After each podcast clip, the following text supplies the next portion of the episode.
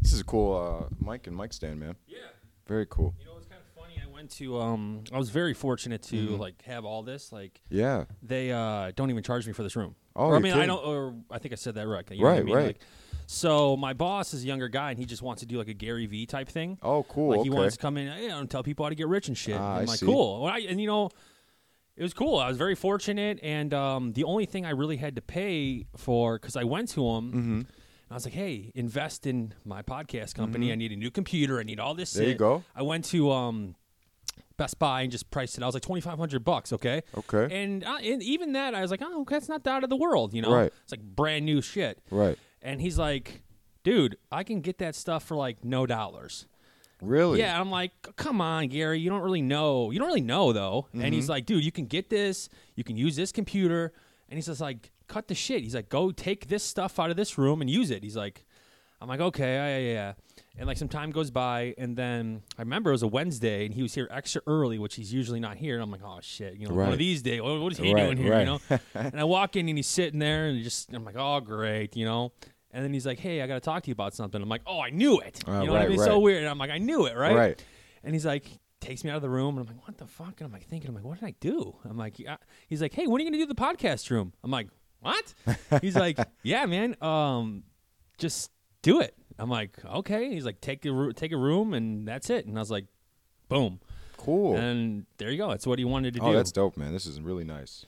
And uh, yeah, like I said, it was like, yeah, it's the, the thing to kind of just spark everything else. Yeah. Oh, but what I was saying about the equipment, sorry, but uh, Mm-hmm. I was very fortunate to get everything. I went there to uh, what is it called, Guitar Center, Okay. and I was like, all right, I'm excited. I'm gonna go ahead and just buy all this gear. Right. Right. And um, you know, I had some money saved away, and I went in there, and I felt like a cool dude, and I was like, I'll take this, I'll take Mm-hmm. right. that. Okay. And then like the only thing is like the lady that was helping me literally was just like, is that it?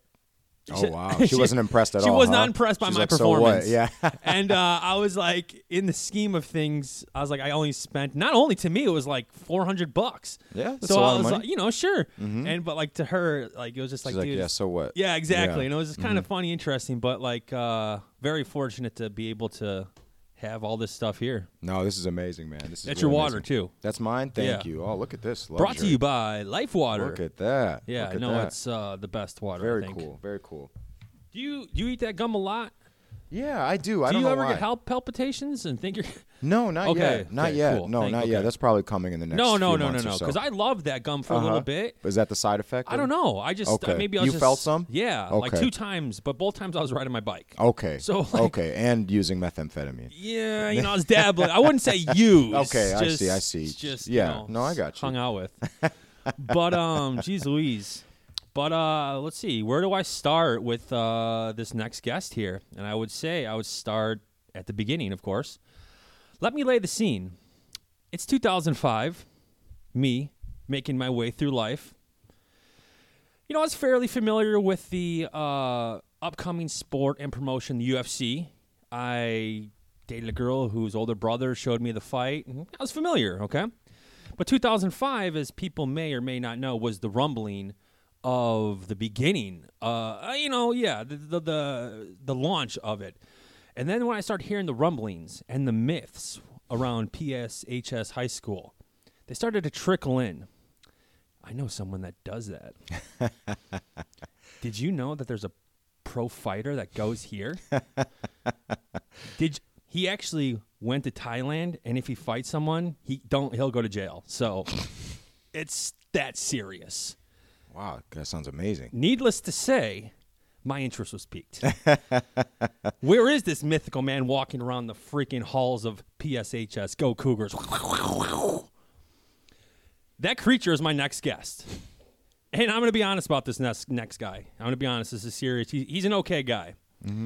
All I can see is what I see on, is online, but all jokes aside, uh, this gentleman promotes, this is serious, nothing but like family, but with a cool historical significance, which we'll get into for sure. Um, this is important. The reverence he shows his parents is, you know, is something out of a movie. That's a, that's the only way I can put it, and that's kind of lame, but like, it's something we'll definitely go into too. Um, obviously, I touched on this. He is a devoted, full-time professional martial artist from at least 2005. I'm sure longer. I'm sure we'll get into the katas. I hope so. Let's Uh, do it. Yeah. Um, while simultaneously simultaneously running a flourishing business in the Naperville area, which gives off more than a sense of community and confidence. And we'll get into that too. The people that the reviews are raving, and I'm not just talking about like I haven't ever looked at any reviews, but just either way. Uh, not to mention this guy right here gives time uh, to give back to the community. Shout out God's Gorillas, and uh, I felt like this is probably going to be the one of the best conversations of all time. Oh, okay. That's a lot to live up to. Okay. yeah, no, yeah. Let's go. And, and today's Sunday, October 27th. We're getting into that and much, much more. You think that's it? You think that's it? And now it's time. Introducing the champion, fighting out of the red corner. He is a striker jiu-jitsu fighter, standing probably like five, eight, or nine, or ten. oh, you're giving me way too much credit. Right in there, weighing in around 145 pounds, Okay. Okay. Okay. I'll take it. fighting out of Naperville, Illinois, Mm-hmm. roughly. Yep. My guest for the Maybe Matthew podcast, owner operator of the Phoenix State Sports Empire. Shit. You got it. You got it. Rami, the giant Daoud. Damn. What's going on, man? thanks. Pleasure to be here, man. Pleasure yeah. to be here. Thank you for coming in. Wow, that's a lot of hype. I got to live up to this now. I got to make up some cool stuff for it to talk about. No, here. yeah, I got uh we got it mapped out here. Okay. Okay. Okay. Man, that was a good time. Jeez. Well, like I said, th- thanks for coming in obviously. My pleasure, man. My pleasure. Thank you for having me. This is a really cool show. You've done a great job. I checked you out on Spotify, and that's how you know somebody's taking their podcast seriously when you could actually find it on Spotify. You know when they're actually taking the time to upload it to all the to Apple Podcasts, to Spotify, and you're doing that. So this is something you take seriously. And I, I appreciate you noticing that. Of course. And that is true. I mean, you got to you got to give it to the people. You Of got to you got to make it accessible to them. Uh huh. Um, so let's get into it. Let's get into it. Go it. Cougars, PSHS, Shinobi right. MMA. That's right. But before Rami the Giant, Mm-hmm. let's talk about you know like Rami the smaller giant, Okay. the, little- the- okay. the, kid. Uh, growing up, mm-hmm. did you um mainly grow up loving Joliet, Joliet like full time, or did just growing in Joliet made you love it full time, or where were you? Good question. So we moved to I moved to the Plainfield Joliet area in 2001. Before that, we were in Lombard, Illinois. You came right at the boom, basically. I came right at the boom. Me right too. As, right when that Panera was about to Yep, go up on yep, Caton Farm yep. 59. One of my first jobs, actually. There you go. I Yep. remember being excited, like, Yeah. whoa, there's a coffee shop that Yeah. I could ride my bike to. Yep. So yeah, right around there, and um, it was a completely different experience. I'd never seen farms. I'd never seen cornfields. You said Lombard? Lombard Okay. Yeah. So Yeah. it was like a little busier suburb. yeah, it's not yeah, like yeah. I moved from, you know, Manhattan. They have a chiropractic school there. there you go. So Yeah. I was coming from the land of chiropractic schools to the land of cornfields. So just a slight cultural difference. Yep. And uh, yeah, it took me a long time. I appreciate it now looking back, but at the time it was really challenging to move. Culture there. shock almost. Culture shock. Yeah. Yeah. there wasn't a lot of diversity there. Uh, th- that's for sure, to say the least. And now it's growing. When I go back, my parents still live there. When Yeah. I visit them, I see it's a lot more diverse. There's a lot more small businesses, Right. cool bars, Coming cool back, yeah. restaurants. Yeah, but Yep. when we were there at that time, it, there wasn't too much going on. No, so, not really. Yeah, we had to like create our own adventures basically as kids. Yeah, it was uh, definitely growing up in closer to the city in Berwyn, and then like going out here to Plainfield was Ah, like yeah, same thing. I was like, Uh-huh. I was used to riding my bike a few blocks and getting a few blocks, and now it was like I always said the joke like I have to pack a lunch to go hang out with my friend. Uh huh. Yeah, that's true. and it was, you know what, not to put age ourselves out, but it was an age before cell phones. that's true. Right like before. Yeah. my fir- my first friend, I had to ride my bike from Caton Farm in Renwick up to.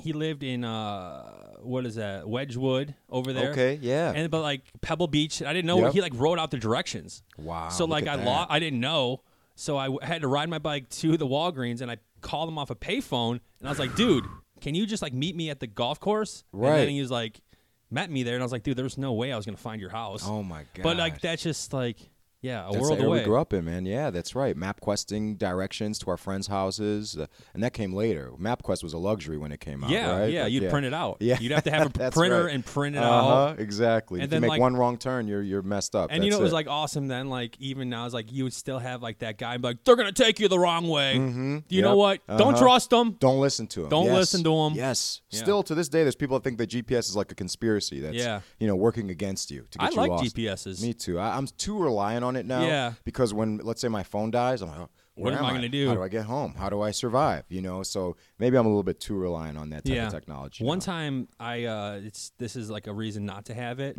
I clicked. I'm like a weird person, so I, Mm-hmm. I like know. Mm-hmm. held down my Siri and I was like, "Hey, take me to uh, Oxable Cemetery," Mm-hmm. and I was like, "Sure," and I was like, "Yeah, just click two buttons," and next thing you know, I'm driving there. Right. And next thing you know, I'm at like Oxable Cemetery in the middle of a day. I'm like, what the fuck Right, am digging I doing here? bodies and Yeah, I'm stuff, like, yeah. why am I even here?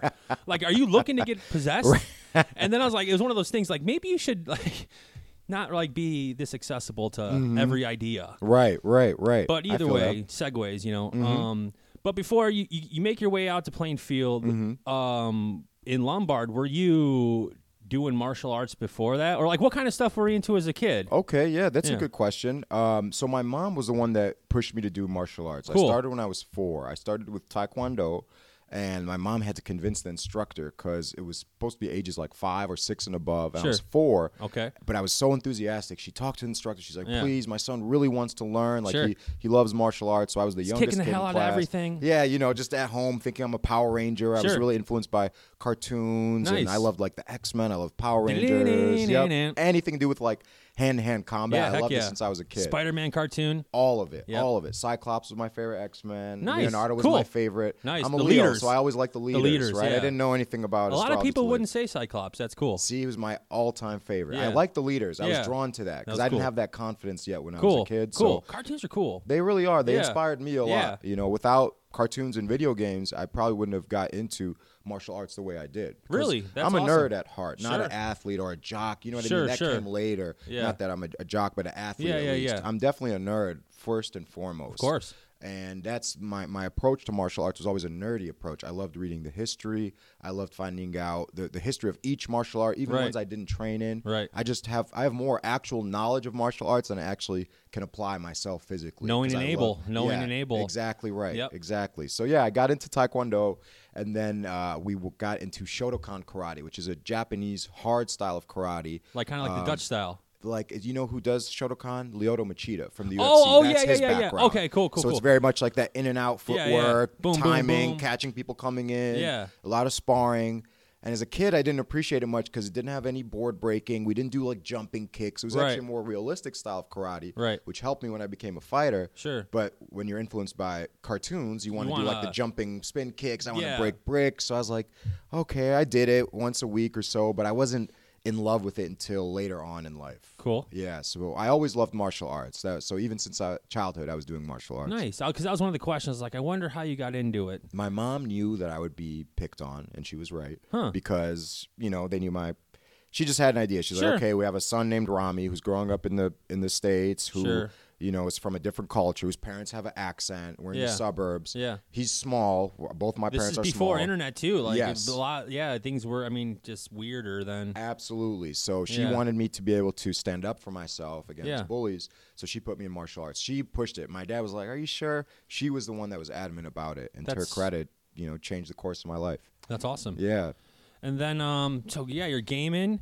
You're uh, rocking around. You had this cool curly hair, I think. Mm-hmm. Yep. Um, and then you know one thing I noticed, and I'm glad I went back and like thought about this is your uh, when did the hip hop come into your life? Mm, good question. Yeah, So because you are like I mean I don't want to sound like corny, but like a like, I don't want to say hip hop head. That sounds kind of fucking. I know what you mean. Yeah, no, but, I, like, I love hip hop. like, yeah, yeah, I'm yeah. an enthusiast. Let's put it that way. Enthusiast more than someone that just listens to it. It seems No, like no, I appreciate it. You know why? It was a natural progression because I always loved storytelling. Right. Like when I was a child, I would always read the Greek mythologies. I would read a lot about King Arthur, and I would go Nice. deep, like Yeah. into Lancelot and his story, and Yeah. uh, Queen Guinevere and this thing, and Knights at the Round Table. All of it. I would Yeah. go so deep into Greek and Roman mythology. I just Yeah. loved stories that's and awesome. storytelling. Hell yeah. And I found hip hop to be my favorite musical genre because of the storytelling nature. The of it. lyricist. Yes, That's why I that- put. I was like, it seems like you might be a lyricist. That's I love that. I Yeah. really love that. I remember like a Nas. Yes, Nas is see Nas is my favorite. of I kinda thought- see, Yep. there you go. So you, you know me well, man. That- Yeah. So I love that. I love that storytelling. I love that introspection. I love that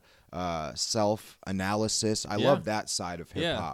And uh, it makes me think. And it's a it's a great escape. You know, like great storytellers like Slick Rick, Ghostface Killah, Nas. Uh, these people will really put you in a different world and.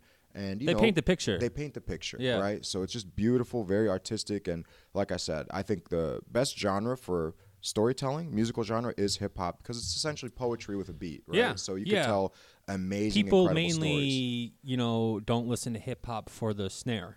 Right, right, you know what right. I mean? Yeah. I mean, beats are uh-huh. cool, and some people right. ha- some beats slap harder of than course, others, of but course, of course, it's the absolutely. message usually. That's what I love. That's when you really love hip hop and you appreciate it. You'll appreciate. Of course, the production is incredible, but course. the lyricism and the storytelling is really what drew me to hip hop. Was there, if you can recall, like a CD or a record that like I Mm-hmm. remember you first kind of like grasped onto in a way? remember when we of course you remember when downloading music via like Kazaa Yeah. was big Yeah. so i'd always Yeah. just look for It's so funny. I was right. I was gonna be like, one of the questions was like, Uh-huh. what are some of the things you downloaded? oh that's see we Yeah. got right into it Yeah, I almost didn't like. I was like, ah, they won't get it. no no you i so that was it Yeah. i remember two songs really stood out one uh, everyone had you know has said this but tupac changes i remember i never heard lyrics like that in a Right. song before honest. you know honest uh, Talking about his mom. talking about his mother talking about politics you know. Some things uh, will never change. Yep, that's right. About war in the Middle East, about how we always seem to have money for that, but we don't have war Schools. to feed the poor and for schooling. Yeah. And I remember that was mind blowing. Yeah. And also, Immortal Technique. Uh, he had this song, Dance with the Devil. And I- Nice. if it's a really, don't listen to it right now, it's traumatizing, but it's a really horrible, tragic story. It's a very long song, and it is one of the most tragic, depressing stories you will ever hear. But that let me, that really led me down a path of, of falling in love with hip hop and wanting to learn as much as I could about it. Those two songs and those two artists specifically. Nice. And they're revolutionaries. I always had a revolutionary spirit. I always wanted to go against the grain. If somebody told me this is the way to do things, I wanted to find out why I couldn't do the opposite. My whole life has been shaped by me rebelling against all the good advice that I've gotten from, you know, parents and authority figures essentially. I understand that. Yeah, I mean everyone everyone understands that. And I'm sitting here with a, a smile while you say that is because one of the things, I mean, what you just said Mm-hmm. can only not go only hand in hand with who you are, but Mm-hmm. like here, we're talking about who you are as a person, correct? Right. Talking about the fabric of who Rami is, and you that can't go hand in hand with basically without saying two words. Free Palestine. That's right. That's right. So it's like- 100%. and like- 100%. What a great segue, man. There good go. That- you- that's why I was sitting with a smile Uh-huh. because, as I mentioned, you want to navigate correctly, mm-hmm. and um, the only way to navigate is with truth. I have a Yeah. sign right behind you. It says, "Don't be cool. Be honest. That's Trust it. me." I love that. And it's like sometimes you know you get lost in it, but that's exactly why you are. I mean, not why you are the way you are, Mm-hmm. but I mean, if that's who you are in your DNA, right. you're gonna obviously carry that to other avenues in your life. Absolutely. And then like one of the questions I was gonna have because I wanted to you know stick with like growing up first before Mhm. it gets to everything else. Sure. Growing up in a Palestinian household Mhm. while a conflict's going on, Mm-hmm. you know, it's much different from anyone else that's not directly connected to it. Right. I can turn off my TV, Mm-hmm. you know, Yeah. or I cannot watch it Right. or whatever. Right. But you know, I can only use my imagination Right. and I don't want to assume, but I, you know, I'm sure it hits home per, you know, theoretically, not theoretically, but both ways, you know, Mhm. personally and you know abroad. mm-hmm. So, I mean, can you touch on that, like, Sure. you know, at all, please? Sure. Yeah. So growing up, uh, I definitely felt very much like an outsider because I didn't feel like there was any of my peers that could understand um, the things that my family and I would go through, Sure. being where we were from and living Right. where we are at. So my father, Palestinian, um, born displaced. So that means when he was born, his parents had already been displaced from their original town. My Right. my grandpa, which without getting too deep, because I know we're going to hit that all later. So I guess I'll go more to your specific question, the upbringing. It was very isolated because I remember I would tell people I was Palestinian, and they would they would say, like I said, I was a terrorist. That's how Sure. they would react. People would be like, straight up, some kid. I remember this kid would be like, "Oh, well, I support Israel," and this kid's like seven years old. And this is like before 9/11. yes, before 9/11, it and was like already not, horrible. Not saying like giving that any like Right, right. You know, no, no, like, I know what you oh, mean, though. I know what you like, mean. But it, know, that created a whole new level of paranoia and oh. xenophobia. This was before. the climate was way different after that. absolutely, absolutely. So this was before, and I remember even in, in Lombard one time. I tell this story all the time. So this will give you a quick glimpse of what it was like growing up as a Palestinian. There was this assignment or this little thing we were doing in class where everyone, the teacher was talking about how we're all, you know, from somewhere different. Sure. And so everyone would go up one by one to a map of the world and we talk about where we're from. So, Yeah. you know, even if you're consider yourself American, okay, but where your I'm from Ireland. There you go. You Yep, know, I'm from grandpa came- Scotland. My Exactly. you know whatever. So I went to the map and I pointed at Palestine. I said, Mm-hmm. "I'm from Palestine." And the teacher, this bitch, man, she goes, oh my God, she don't- goes, I'll let you finish, Yep, but- she go. You know what she, she says? Oh, um, no, I think you mean Israel. There is no Palestine. she said this to me while I'm in front of my, My class. mind's like twitching because the espresso. Can you imagine this feeling? Like I'm a child and Yeah. I'm proud to show my classmates where I'm from. this is your like this is who I am. This yeah is my identity. I'm yeah heard. waiting for this kind of Right, moment I'm to be like excited. this is what's up. I want to open up this Sure. conversation. I want my classmates to know Yeah. where I'm from. I want them to understand me. And she's denying my very existence. And then she goes, "Do you mean Israel?" And I would not agree to that. I'm not going to be like, "Oh, yes, you're right. I'm from Israel." I'm not Israel. I'm Palestinian. My father's Palestinian. Right. So I sat down. I told my parents, and my parents told me that from now on, to avoid problems, just to tell people I was Lebanese because my mom is Lebanese. My mom is born in Lebanon. You know what? That is like a great because I knowing you, I know you would say Lebanon a lot. Mm-hmm. Yep. Like mainly, not mainly, but like I that like stuck out in my head predominantly. And uh, I was wondering about that, so That's I'm a glad. you- survival mechanism Which to is- avoid this emotional trauma that I experienced many times over.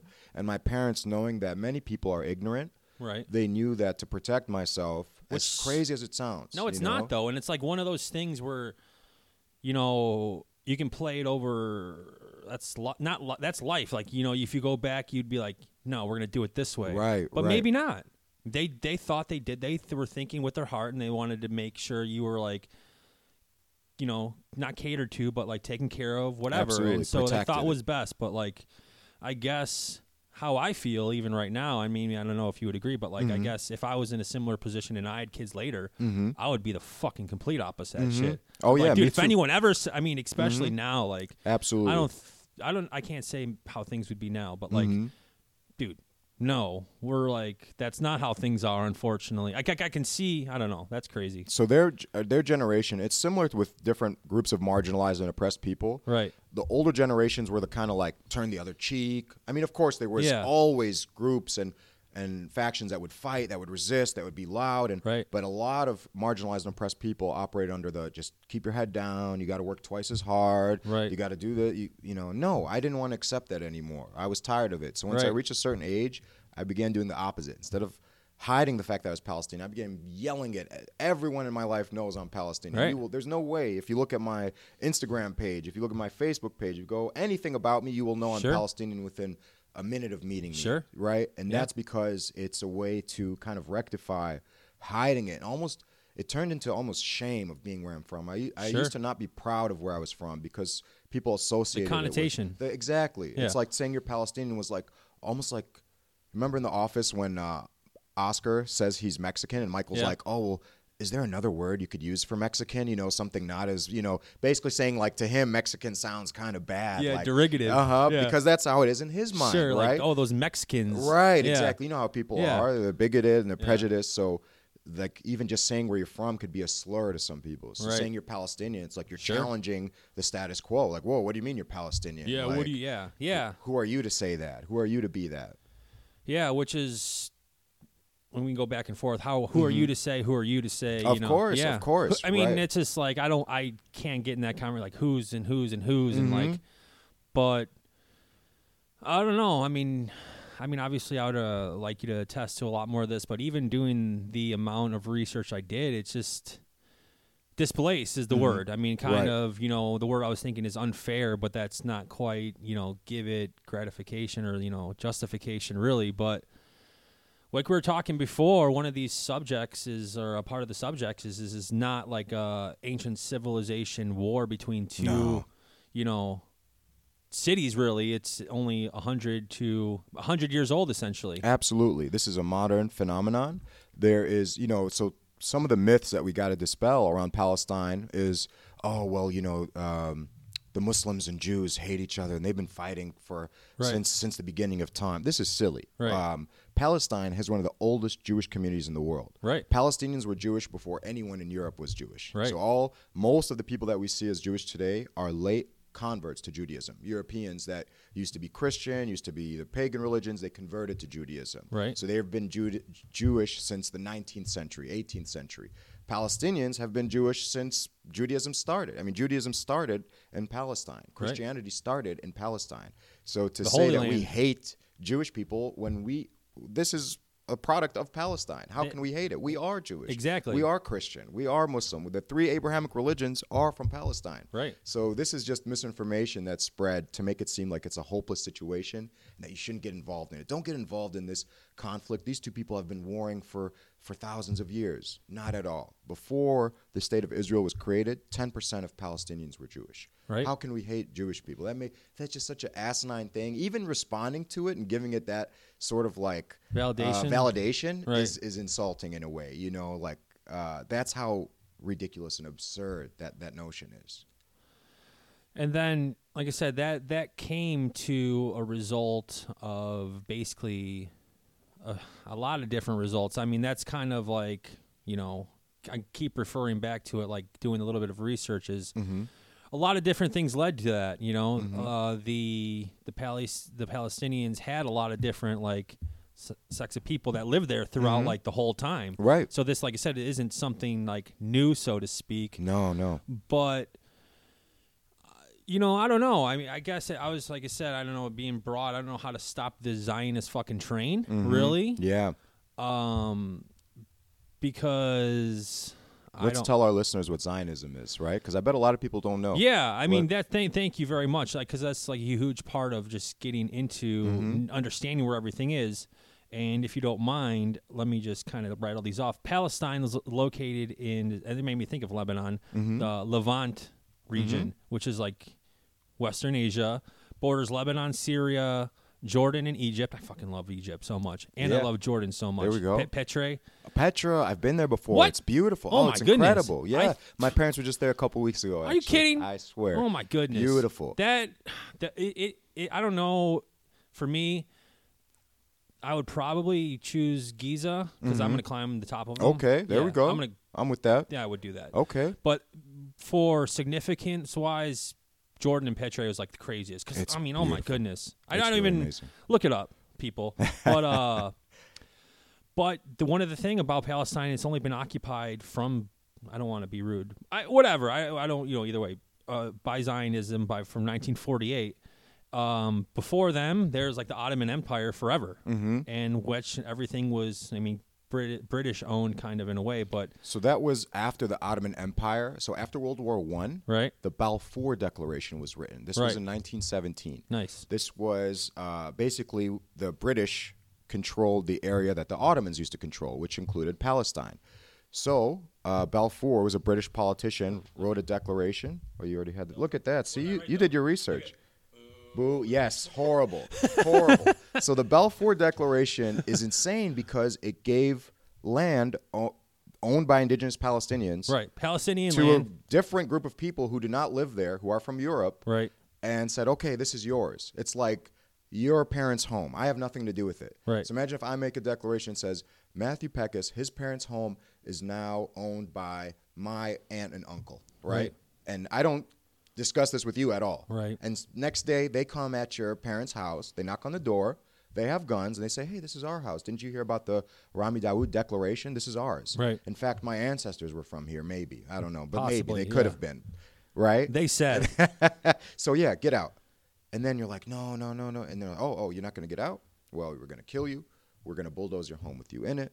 So this, so the the biggest, one of the other big misconceptions that I'm glad we touched on this subject is that Israel was created after World War II to give Jewish people a homeland because of what happened in the Holocaust. Yeah, everyone That's a good story. I yeah, mean, it makes sense. Yeah, when I heard that, I was like, You're like, okay, yeah, they but want. it also, in the same breath, be like a pretty se- easy narrative to push. it is, and it's, but also like Holocaust probably happened. the Holocaust, of course, happened. So and it's it was like, horrible. you It was know, horrible. yeah. And so here's the interesting thing. Yeah, uh, after the Balfour Declaration, which again was after World War One, not World War Right, Two, right. European Jewish communities began moving into Palestine, right, and the British began giving them land. right, So this, of course, caused a huge. I mean, Palestinians were displaced. You can't. If I give you uh, somebody's house, those inhabitants have to leave.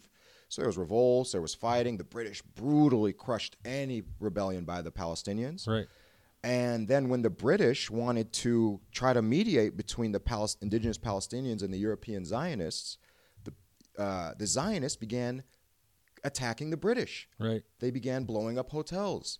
They began attacking Brit, killing British people. And this is not known. The original quote unquote terrorists in that area were Right. European Zionists.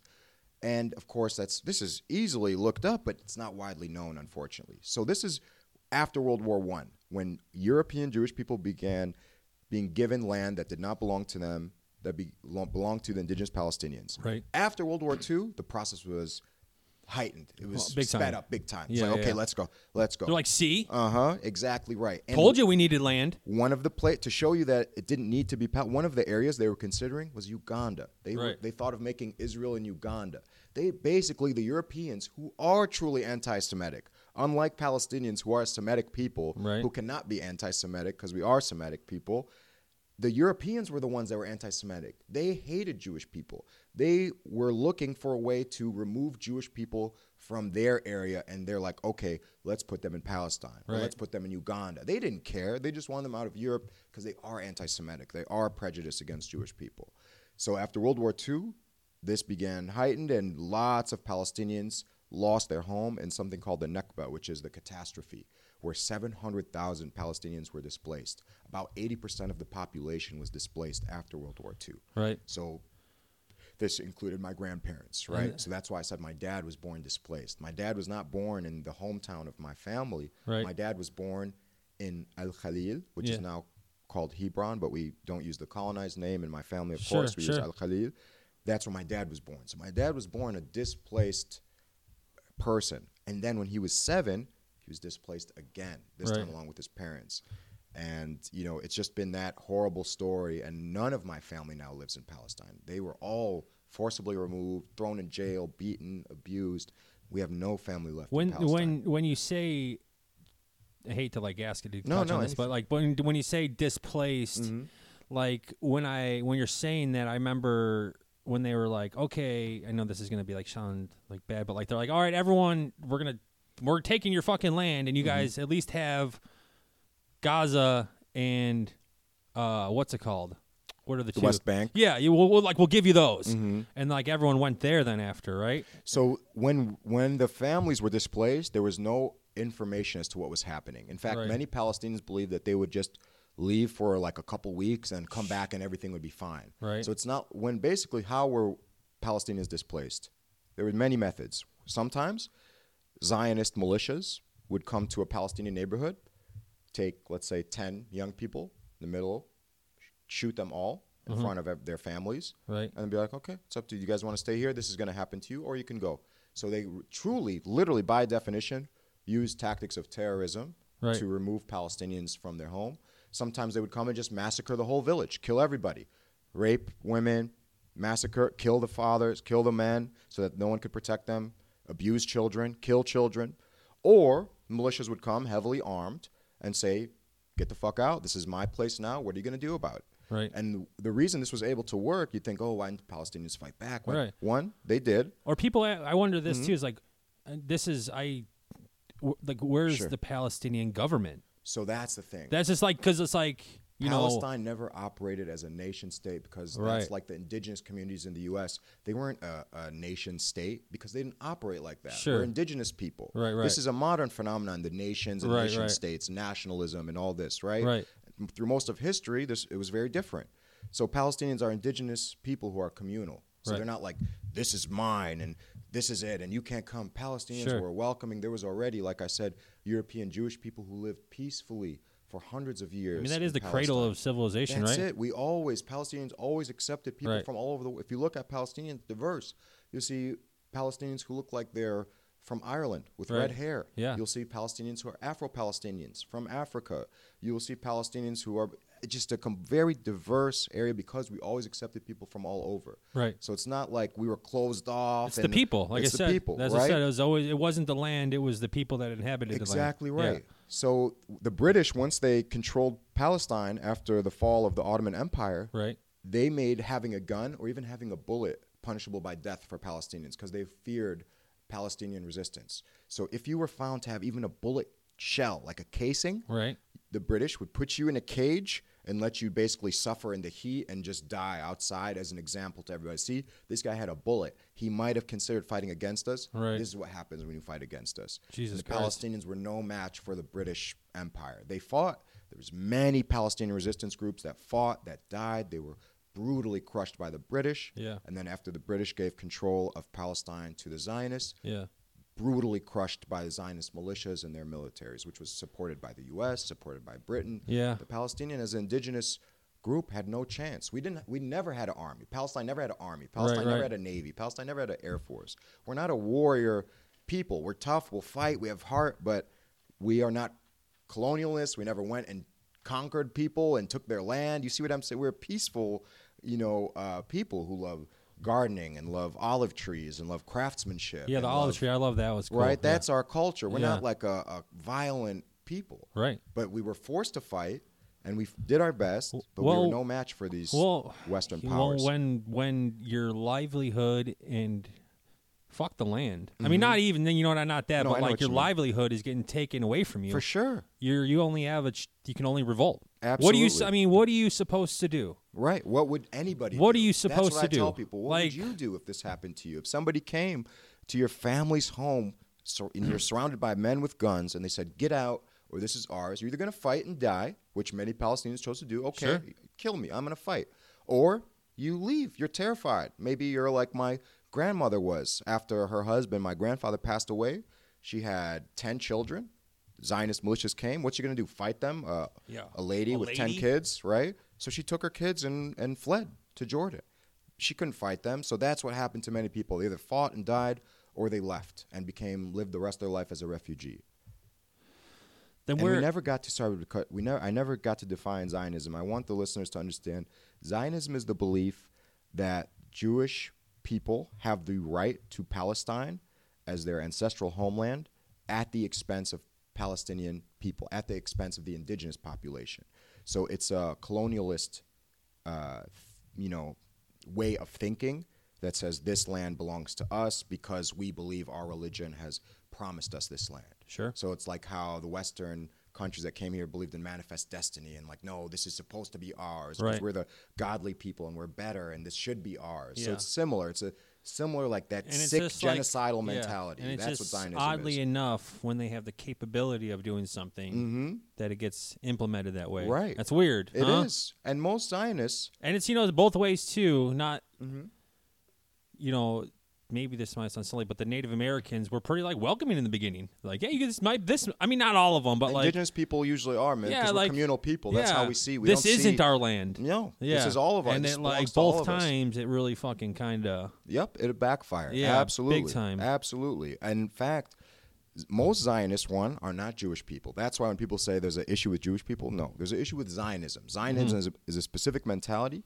Many evangelical Christians here in the U.S. are Zionists, for example. Many people who are not Jewish are Zionists. So Zionist is a political belief, and that's what we have issue with. Many Jewish people are anti-Zionism. Many, sure. many, many, sure. many, many. There's groups like Jewish Voice for Peace, Not in My Name. These are all Jewish groups that actively combat Zionism every single day. So how could Palestine and its supporters be against Jewish people when Jewish people are fighting side by side with us because they hate what Israel is doing in the Jewish people's name? They hate that Israel has co-opted Jewish symbols, like their flag has the Star of David, as Yeah. if this is the official Jewish country. When many Jewish people want Israel to be returned and become Palestine because they lived in peace with King David's dad. Uh, what's it called? Saul was Palestinian. hmm So it's like most of the characters in the Bible and the Torah are all Palestinian. Yeah, all of I them. mean- and Jesus was born seven miles away from where my father was born. Really? Absolutely. Bethlehem, which For means Bethlehem. Bethlehem. It Yeah. means house of meat because it's like a Meat? it's a butcher butcher town. That's Really? what it's famous for. I thought it was House of Bread. Nope. Bethle- Bethlehem. Yeah. Bethlehem means meat. Okay. Yep. So that's literally it just means house meat. That's what Bethlehem means. Sorry to you know it's not as cool as you'd uh, That- hey. hope for, but seven miles away, a few minutes, ten minutes away from where my dad's from. Do you think that's like kind of the reason? I mean, I always think that too. I'm like, there must be something going on with that land. Mm-hmm. You know what the? F- you know there there has to be something. You know, uh, the Knights Templars found the shit over there. Mm-hmm. Like people that like r- try to run the world Right. usually try to chill right there, That's very true. That's a like good point. all the time. because it has such a historical and religious significance Yeah. to many different groups of Solomon's people. Temple. Yep. Jesus was born there. Yep, Mecca. The, hmm exactly I right. mean- is in Saudi Arabia, but I know Yeah. you probably Uh, mean I like mean, uh, um, the Dome of the Rock. yeah, yeah, that's what I meant. Sorry, sorry, yeah. yeah. hmm the the Kaaba. That's in Saudi Arabia too. Is that the same Yeah, one? Yeah. So the Kaaba is the building in Mecca that the, The Muslims black- make the pilgrimage to. Yeah, the wait, draped what- in the black thing and they Yeah. travel. That's in Saudi Arabia. What did I? Uh, that's Mecca and the Mecca Kaaba. is the city, and the Kaaba is the the building itself. Yeah. In Mecca. Yeah. Okay. Mhm, Okay. yeah. Cool. Okay. Thought I had that. No, I would no, love. You, you're- know what kind of like this might sound ignorant in a way, but I would love to do that. But I kind of feel I would love to do that one day. But I'm just kind of afraid, honestly. I don't know. pilgrimage? Oh no, you'd be fine. Like It's not like they like interrogate you to be like, oh hey, you better, you know. I wouldn't have to spray tan. You don't think? Uh, you know, maybe a little bit. Maybe. Just hit a few. You I know. just I know this sounds like no because I'm there's- not there's that, that Muslims religion all though over the either though. world. That's like I'm not really. It's not. I mean I don't know what I don't know. It I'm just, pretty sure Vice like did a video where they did the pilgrimage too. I so would- if Vice yeah. can do it, you can do it. I would. right? Yeah, I would love to go there. I mean, it has to. It. Yeah, I'd love to go there. Space rocks. It's uh it's uh it's a you know my, my dad is the, my dad is not religious but he did it for the experience Yeah. and uh you know a lot of people Muhammad Ali Malcolm X a lot Yeah. of famous people have have done it and they've said it's a it's just an incredible experience to see people from all over the world Yeah. joining together for for one cause and you know Muslims there are Muslims from all over the world you know Yeah. uh, there's there are plenty of Muslims who look like you so you Yeah? wouldn't be Huh. you wouldn't be that out of place there no you'd cool. be fine Cool.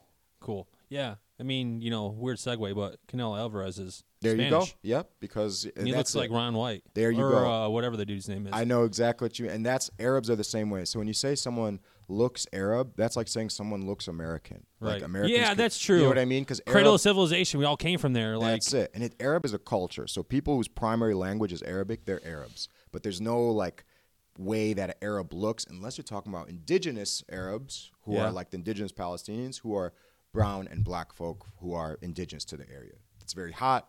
There's only a certain type of skin Yeah, type that could yeah, survive. yeah. That's why it's funny when Yeah. you know uh, the Zionists say that they're indigenous to there because Israel has the second highest rate of skin cancer in the world, Like, dude- second only to Australia because again they're also not from there. These are Right. British people who took indigenous people's land and they're dying from the sun because they can't even be outside. Right, It's right. like if you can't be outside, you're not indigenous to this. Look how indigenous Americans look. They are darker skinned because they need to survive outside. yeah. Zionists are from Poland and Ukraine Sure. and Russia and Austria. They are not indigenous to Bethlehem and uh, you know Al Khalil and Yeah. and different areas in Palestine. They get burned and they die from skin cancer when they go there because their body's like, where the hell are we? We don't belong here. We weren't Take me back here." to Austria, right? Right. So it's just so funny. Like, no, the sun will tell you if you're indigenous to somewhere or not. The sun usually yeah, sorts things out pretty pretty fairly. exactly right. Oh yeah, that's awesome. man, man, that was good. What um, man, I kind of got lost in our train of thought there. No, we're covering a we're bouncing around, so we're we're covering a bunch of different stuff. But um, yeah. Well, we can bounce back to uh, we're growing up. Yeah, Mhm. we, we, we recap. We're growing up, Sure. listening to hip hop, doing Listen martial hip-hop, arts, yep. moving out here. Yeah. Have cool parents. Mhm. Uh, making a lot of biryani. No, so that's more like a South Asian uh, thing. Really? Biryani, yeah. So like, I, uh, I, had a, I had a, oh, I have a, mu- I mean, it's not like I have a Muslim friend that sounds like really kind of silly to say, so but that like, that's probably why, because he's Muslim, but doesn't mean he's Arab, right? It could Okay. be Muslim. A lot of Pakistanis, for example, Sure. are Muslim. Okay. So they have biryani. And so, like for example, you know, India and Pakistan, they were Right. split up. India is supposed to be the Hindu country. Pakistan is the Muslim country, right? Mm-hmm. So a lot of Muslims are from Indonesia. A lot are from Pakistan. A lot from different cultures. They would not be Arabs, right? So Pakistanis are Muslims, but they're not Arabs. So they will have biryani, right? That's a South Asian Huh. thing. Arabs have different uh, dishes and different. What's what's a good uh what's the dish? I hope I hope Mm-hmm. I don't fuck this up. Uh, what's the dish where it's awesome and then they have the pot and they flip the oh, pot upside it? down Oh, that's the best. and then it's like like meat at the bottom yes. and it's all rice. Oh, that's cool. You know that. My Yeah. dad loves. Uh, my dad's the king. It's maklube. Yeah? And that literally just means upside down. Because okay, yeah, cool. What is it called up- again? That's cool. Maklube. Ma- we could say maklube or makluba. Makluba. Uh huh. That was Nice. pretty good. Yeah. Yeah.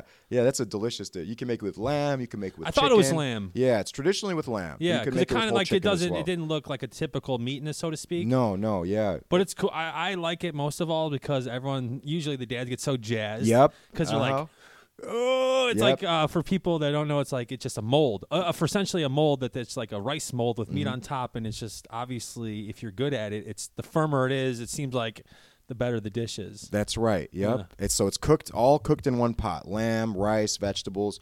It's cooked for you know a long time all together. So the lamb will like drip into the rice, so the rice becomes flavorful and Nice. aromatic. And then you take it out of the oven, and you have to flip the pot onto a pan. And then the idea is like the rice should all stay like in formation as Yeah, you flip yeah, it. It's a yeah. it's a it's a skill. Definitely sure. look it up on YouTube. Look Yeah, up like maklube flipping, or Yeah. you, you'll like it. It's People, really cool. the reactions are cool. Yep, exactly. It reminds right. me of a video you probably saw it. It went around the internet, like Mm-hmm. of this dad who uh, made this watermelon, and he had the whole family come and he like just put the knife into it, and then it's like, Oh, if, exactly yeah, right. And yep. then like he like looked up and just the pride on his face, he's like, "Yep, That's right. Was, I did it. It was awesome. um, but here we go. Let me. Uh, I'll set another cool Sure. picture for you. Mm-hmm. Is uh, it's 2005 again, and I was invited over to Rami's house for a UFC party. Basically, not going to sound cool, and it was. Uh, Come on over, and uh, I don't know if I drove there or not. I I don't remember. Either the way, it was right over there in Westmere Yep. and um, came in. The whole crew was there, and uh, had, your parents had a sick spread, the pizzas, the, everything you would expect, little bites, cool food that you guys uh, made. And then it was like, all right, we're gonna watch a UFC event pay per view. And I wish I can remember which one it was. And I was gonna go back and try to place it because there could Oh, only be so many. Be great Could to only been so one. many. Yeah, true. And um, especially then, there was only probably one or Mhm. two couple, or four a year, maybe. Yeah, a couple once. And a, um, yeah. I should have done that either way. No, it's all and um, we're uh, getting jazzed up, going in the basement to watch it. Yep. And um, something like a, like a movie. It's like, what's happening? It's not working. Uh-huh. Blah blah blah blah blah. You know the cable, and then Rami's going upstairs, and he's going downstairs, and our friend Matt's like, I know what to do. I don't even know Uh-huh. what to do. And you know, coincidentally, and then, and then like it was cool because Rami's basement was like half done, and it didn't really matter about that because it had two cool things. It had a mat, a blue mat, and a punching bag. Mm-hmm. That's right. and it was like you know five by two feet and not big. It was Super small. just Yeah. hanging from the bar that you Uh-huh. would hang your clothes from and do pull ups from when you bought a Mm-hmm. house in a subdivision. Yep. And uh, we're like, oh no! And then Rami's like, don't worry, guys. I got some DVDs upstairs. and I was like, okay, what are you talking about? And he comes down, and if I had the production value right now, I would do this. Dum dum dum Oh, dum. I already know. Dum, dum, dum, dum, dum, dum, That's pretty good, man. That's a good recreation of that sound. That's yeah, good. dude, I listened to Uh-huh. it like seven times since we like did this because I was gonna have you walk into the Oh, that's hilarious. Oh my god. uh, and he brought out the Pride, the Uh-huh. freaking Pride Fighting Championship. The best. And even though I was a novice at that day, and I was like, "What is this? It's a Mm-hmm. Ring, Right. it's wrestling, Yeah. the bell." Uh huh. And it was just like a cliche, like, "No, check this out." And then next thing you know, soccer kick in, and I was watching these Russian motherfuckers, Mm-hmm. and this guy's a this guy's a cop for a you know terrorist squad. Why is he gonna kick? Oh, this crow dude? cop. Yeah, kick him Oh right in the head, and God. like all of it was just so you know awesome and foreign and Mm-hmm. like you're watching it and you're punching the punching bag and like you're bending your wrist because you're like 17 and a half and you don't know what you're doing and so i mean that was a huge thing for me like Mm-hmm. a huge huge thing Right. and i would have to say thanks and i appreciate you kind of stemming that in and like man if i wouldn't have uh like had that i mean that was a, it's a huge part of my life for a long long time like do, loving mixed martial arts and practicing and everything i still i kind of went away from it a little bit in a way just because not well i mean we'll talk about that later i guess Mhm. but like man, it was like a huge part of my life for a long time. I played sports growing up, like baseball, basketball, hockey, and all that stuff, and like I just felt like it translated so much, like the way basketball was and the way like, for example, I was never like a real like explosive guy. Mhm. So, but I would have to play one on one, so it would be all like mental technique. Right. Like I would have to run past them, but I physically couldn't, so I would have to like bait them and like bring them in, and then go past them, and then check, and you know all these things, and that just really led into like MMA, and like I totally saw that like, sure you can punch someone and being good Mhm. at punching, but like you can't punch someone that knows they're gonna you're looking to punch, so you gotta pull, you know, lean forward, jab, pull back, slip back, come back in. Like it was totally like a combination. It was the same thing, and I totally loved it. And uh, geez, yeah, I was just I guess that's my little diatribe on not diatribe, my tangent on MMA and stuff. But thank you. But if we can get My into pleasure. like how you got into Sure. MMA and everything Yeah. like that. Cool. That, That's a Cool. good I'm question. some water from you too. Yeah, yeah, please, man. Help yourself. I'm still this I'm drinking way too much coffee. Yeah. Shout out to uh Ghost Coffee. Ghost Coffee. I really Yeah. like it. Is Nice it? oat Cool. milk latte. Good. Dude, yeah. this guy, he uh, we did an episode. We'll have to redo it because the audio was messed up. Oh shoot. But he is like the same reason why you're in here. An Right. awesome dude, local guy, used to do this. That was his passion.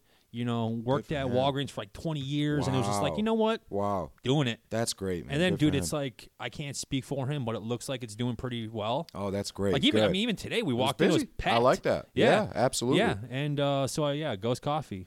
So I got into MMA. Uh, I was 13. Do you ever remember IGN? You remember that website? It was like a video game mainly website. They reviewed video games, and I was a big video game. Yeah, you were saying that gamer. Yeah, I, I had a subscription Before to PC gaming, but- Gamer. yeah, yes, yeah. I, I was a old like Half Life and all that. Remember that like Counter Strike when it Yeah, yeah, right came out. And uh, anyways, so IGN, I was reading the forums on IGN, and somebody posted a highlight video of somebody who I'd never heard of named Kazushi Sakuraba.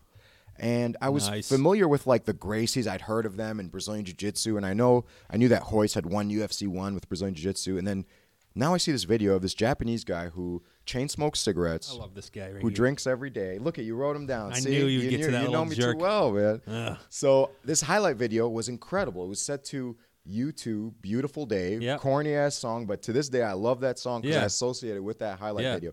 And it just showed this smaller man beating up Vitor Belfort, beating up Royce Gracie, submitting Renzo. I'm like, what is going on? the here? Gracie killer. The Gracie killer. I thought the Gracies were unstoppable. They no one could beat them. And for a while they were until they met this man. Mm-hmm. So I watched this highlight video and right away I'm like, I knew one day I had to do this. So it began to make me lose a little bit of interest in karate and I wanted to learn MMA. But there was no MMA gyms in Plainfield in Sure. 2005. Right. So my house, as you saw, became Plainfield's first MMA gym. Out of necessity. Yes, Yeah. with a eight foot by eight foot judo mat that I uh, Yeah. got from working like some part time work. I remember I got it for three hundred bucks. I was like, yes, I was so excited. Yeah. the heavy bag was from like Black Friday st- sale. Was like Nice. forty bucks. So there you go. There's Sure. my gym, the mat and the bag, like you There we said. go.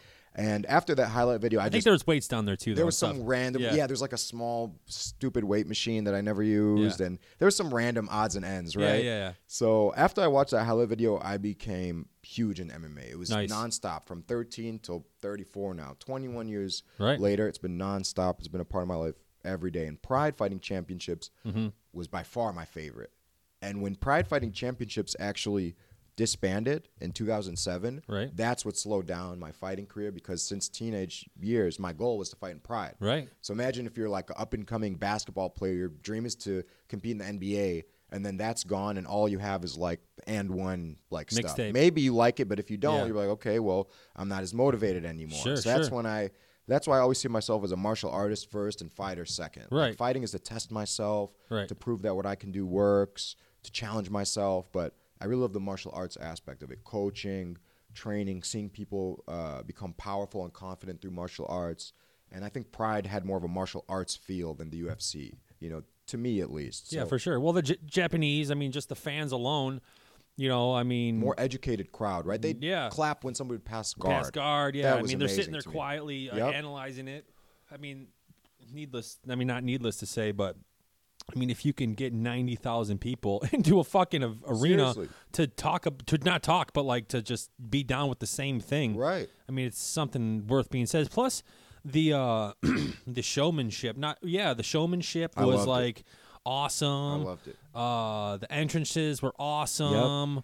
The, I mean, it was just you know, it was just more exotic. It made the, the, fighters seem like superstars. Yeah. I think the UFC has always been about building the brand. Yeah, and building the fighters second, whereas Pride was like, forget about us. We're here to make these fighters superstars. We Yeah. want them to be larger than life. Bob Sapp, Fedor. Cro Cop, Fedor, Minotauro, Minotauro, Sakuraba. Oh these goodness. are legendary Shogun. names. Yeah. Like now, there's not too many UFC fighters who could put in that same category as far as like the mystique and the aura and Right, the legend right. around them, right? Yeah, man. And they look like in the UFC, they look like they're walking Wanderlei like Silva. We have to say. I mean, Silva. come on. That's the he was the king over there, basically. Even like the lesser, like Fujita and like all these, you know, the B level guys Yeah. that were Gary Goodridge, Gary right? these guys Goodridge, are yeah. all just American. like Don Frye, right? Yeah, it's just these. They all had a story. Mark I mean, Kerr. you- Mark Kerr, Igor Vovchanchin. Yeah, yeah. Right. To people who don't know what we're talking about, they're like, okay, what are you? he had some awesome about? fights. He had some amazing fights. Yeah. Enson Inoue, my one of my personal favorites. yeah.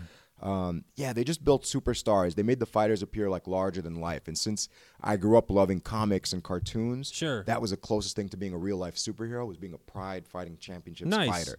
That's why I wanted to be that. I finally could live out my dream and actually be that superhero instead of watching them. What uh, what weight would you have? You know, ideal I would have been d- destroyed because there was no lightweight. There wasn't, Uh, that's the what I'm saying. Was 155, which that's what I'm saying. Well. Yeah, it would I have to coulda- be- They would have had to continue operating, and then uh, I'm sure eventually they would have Yeah. added that weight class. But you know, I mean, what do you weigh right now? I probably walk around at like 150 something. Yeah, I mean, I guess that was some time ago though, too, though. Yeah. But I mean, I, I can't speak for you, but like, sure, go ahead. if you're gonna go to Pride, you might as well do fucking steroids. Oh yeah, you I have to at mean, that point, or else you're gonna. You'd have, I it's would kinda never do like- steroids unless I could fight in Pride in like Yeah, 2006. Yeah. I mean, it's just and it sucks to say as Uh, like you know you want to, but like you just know the other guys. I mean, it's just like, hey, the other guy's like, I'm gonna use NOS when I race your ass. So Right. like, you better fucking have NOS, or I'm gonna win. absolutely, absolutely. And it's just like it stinks that it's. I mean, whatever. It's the name of the game, I guess. I wish either everyone was on steroids Just or 'em. no one was on Yeah. steroids. One of the two, because say- it's just openly tell me. unfair if your opponent. Yeah, like I, don't- don't be I a dick about took it. I never took any Right. performance. In fact, I don't know why. I've never even seen it. That's the weirdest thing. Is I knew amateur fighters that I trained with Yeah. who were on steroids. Really? For some reason, no one ever offered me any. I don't know what's missing in my personality. No one Uh, ever's no, like, they just "Hey, knew." Rami." Yeah. Yeah. I felt like they just knew. I don't know Yeah, why. yeah. I wouldn't have accepted it, and Sure. I've never taken it. But it would have been nice to offer. I know, at least mean, ask shit, me, right? I like Don't to party. assume. I'm Yeah. cool. like, it's just So let me turn it down. But yeah. No, there'd be guys with like two and four records, and they'd be amateurs, and they'd be on steroids. Yeah. And here I am, turning pro, winning, and no one, no one even talked to me about steroids. Huh. So, yeah, I've never seen him. interesting. Yeah. One day. My favorite steroid guy is uh, the Overeem. Oh, that was a different fighter. Different yeah, fighter. he uh, he I, I I you know he'll probably listen to this because he's a big fan of mine. of course he But is. uh, he hopefully he he was gonna fight Rico Van Rico Verhoeven Yeah, in Glory, but yeah. he, and that was gonna be a roid fucking. oh rage. my God, that's Sorry like who has the best doctor Oh behind them. man, That's what that fight is. yeah, is. I was looking forward to that, and really, what I was really looking forward to to is Alistair beating Rico and then getting Alistair Badr Hari three. Ooh, that'd be amazing. We need that. yeah, what a I need rivalry that, they have. dude. Yeah, I need absolutely. that. I'm with that. That's I will literally if it's in America, I will We'll fucking go. spend five hundred dollars to We'll go. go. Paid for by the uh, maybe Matthew podcast. Yeah, thank be you. Yeah, we'll officially a, be flying me out. Thank there. you. Yep, yep. Full thanks to Life Water and There Ghost. Coffee, and actually Dolorex. You want to take some CBD? That's actually Oh, it. Actually cool. works pretty well. Is that a sponsor? yeah, they're yeah. Shout out to Dolorex. I love CBD. This yeah, is try cool. it. Yeah, it actually I works. It works I'll pretty well. I use it on my arm and stuff. It's Oh, cool. cool. It's all Awesome, natural man. and stuff. Yeah, take a Very couple, cool. please. Sure. And then um, yeah, the Overeem that would be awesome. How about uh, Belfort when he was on the roids when he was Yeah. beating everyone? yeah, Luke Rockhold, TRT, Bisping, TRT, TRT Vitor, Vitor. Yeah, wheel Yeah. kicking eyeballs out of their heads, Absolutely. which is sucks. I mean, it's awesome, but like I know what you mean. When you're on the other end, when you're Michael Bisping, who's not taking PEDs, fighting Yeah. against someone who He's- is, it's, yeah, it's man. frustrating. Yeah, it's frustrating. he, yeah, he, he. I think he's probably in the Hall of Fame. Is he? he prob- Vitor, no, not Vitor. Uh, Bisping? He should be if he's he not. I'm sure he will. He'll He's a, be. he was a U- champ. UFC, or uh, or what's called Winner Two, Ultimate Fighter. Yep. He like basically carried, not carried, but like you know had England's MMA thing. He was the the Wolf original Slayer yeah. guy for the Mhm. back on their back before uh, before Conor. Yeah, I mean, he, he he had all of not all of Europe, but like kinda. he was the first like European star Yeah, in, the, in kind the of. UFC, I would say. What Uh, what were the? I mean, they're all European stars. Well, I mean, I don't know. And Pride was there. There was Cro Cop was a big was Crow big. Um, Igor was very Igor. popular from Ukraine. What so is the Crow dude Cop was Terry? Croatia. Who's the guy who uh, robbed the? he got his ass beat by no disrespect by Anderson Silva. Terry, uh, Terry Martin. He robbed the bank for like ninety million dollars. Do you know what I'm talking about? Oh, Lee Lee, Murray. Lee Murray. He Lee Murray. Yeah. he would have been a great. I think he would have been Conor McGregor had he not Yeah. robbed the bank for you know $90 hundred million million or whatever. yeah. Yeah, uh huh. Because he had the charisma. He was a knockout artist. He was exciting. He was a raw Good-looking personality. Yeah, he's like kind of who Conor wishes he was. Yeah. because Yeah, Lee Murray's 'cause a he was real about it. gangster. Yeah, He he, was a real- was serious. Yeah, Like he was a real gangster, and he really did the biggest bank robbery in like British history, and Yep. is now in a Moroccan jail. So like his life is a movie. Yeah. yeah, he was. He's a legend. They're gonna, there's Anderson, going to be movies Anderson about him. lit him up pretty good. Anderson. I got think him. he's probably. I Anderson don't want got to. I wouldn't talk bad about Anderson, but he's No. probably doing some shit then too. Then I think everyone. I mean, it's kind of funny if you watch like uh top 100 UFC, Mm-hmm. you can kind of see everyone like, oh yeah, I guess everyone is like straight jacked, Yeah, yeah, like yeah. straight wide shoulders, right, like right. Especially if you see someone's body change, like they're 36, Yeah. in their next fight they look completely different. It's like Yeah. you don't do that when you're that age that quickly. Like yeah, Yeah. if you're 16, by the time you're Sure. 18, you could look like a different person. Man. But you're a fully developed, grown adult. Like, what did you do? What did you start eating more like chicken breast? What did you start doing more pull-ups? Like nothing can make your body look like that other than PEDs, with combined with hard work. Let's sure, not say sure, they're just yeah, sitting around. not. Yeah, there's also the, the freaks of nature mm-hmm. that are gonna do like all that kind of stuff. Right, right. Typically, mm-hmm. You're gonna plateau when you you know stop growing. Yeah, your body isn't going to change drastically, Yeah. right? Especially when you're already an elite fighter. It's not like you're an average person, you're an accountant, and then you start working out. Yeah, your body could change drastically. But if you've been in the UFC for five, six years, and the next fight we see you, your body looks completely different, Mm-hmm. it's usually an obvious sign of PEDs. And there's other obvious signs too. The the warning signs are there. You know, the vision test is what Yeah, we call it. the like, smell test, Yeah, right? it's like, come on, the guy, you know, Nipples there's are many. spreading different yeah, their facial structure is bigger. The bones Yeah. in their forehead are bigger. Like that doesn't happen either. Yeah, once really. You're past a certain Pituitary age. glands are out their fucking eyes. right, right, exactly right, exactly right. Yeah, but you know, I think that's changed with USADA and all that kind of stuff. I think, which is is good, but also, I mean, it is good. You It know is. what? It's that's it means. It's harder to cheat. It means you need to have a lot of money and resources now to cheat. Right. So it favors the top guys because Yeah. they have the teams behind them that could tell them how to beat this test. Whereas like the guy who works at Walgreens full time and just made it to the UFC and still has to keep a full time job. Yeah. He does not have a team Right. behind him that can help him beat a USADA test. And the reference would have to be, and even though I don't have any lineage to this guy, even oh, fuck, I shouldn't use that like that, but like T.J. Dillashaw, mm-hmm. you know, it's like you can't do that without some cash, dog. Oh, yeah. And he came back, and I'm glad to see him. I actually Me did too. like him before, and he admitted it. He owned up to it. yeah, That, that takes a lot of guts. sucks ass, but like, yeah, ah, it's kind of a tough. Uh, either way, though, I mean, whatever. It's not my place, but Mhm. yeah, but uh, yeah, he's awesome. He's incredible. Who's your favorite fighter of all time? I never asked you that. Huh. Favorite fighter would probably I've said this I don't know, it would have to be I'd hate to be like a cliche answer like I have a favorite Thai fighter and an Okay, MMA fighter let's hear it. and I Let's would, hear each each category. I would probably say MMA fighter would have to be the one that made the most significant I was gonna say damage. uh, Anderson Silva probably. Okay, that's a great choice. Anderson his dom ah yeah his the way yeah his we are so lucky to have seen him during his prime. Yeah, his because now looking back, it was it was something yeah, else. his dominance, his defense. He was the guy when I was like, he was the guy for the longest who Mm-hmm. did the most, who broke not like the most barriers, but like for me, blew the doors off everything. I remember being like, this shit is crazy. he fought like a, a person out of a video game. Yeah. like he was doing moves that we didn't think could work at the highest level, Right. and just not only winning against top tier talent, but winning in incredibly impressive fashion. Against, yeah, like I said, it's a cliche thing to say, but like he made everyone look bad. Mhm, he like did. He didn't like it's it's hard to keep in context, but Like he made Forrest Griffin look like he'd never been in a fight before Yeah, in his I life, and that was the light heavyweight champion. Yep, I remember like running. I remember that night specifically Yep. because I was like, "This is crazy." We went to a party in Shanahan and it was crazy. But MMA, I loved him. I loved Shogun. I loved Okay. Anderson. And then I loved Pride Shogun. Amazing. That's when I like turned the corner to like really liking that a lot. I had That's I was cool. I was able to buy Pride 2003 on like my parents' TV. Okay. for like thirty dollars, and it was awesome. It was like all the fights, and I just Right. like watched all of them, and I just loved it, and that's what led me to like loving Muay Thai. I see. full on, a little bit Cool. more, kind of like the ties, that, and I loved it. I mean, obviously shoot box and everyone Right, from there, right. love them. Um, and but way like I said, that really got me into the Thai fighting a ton.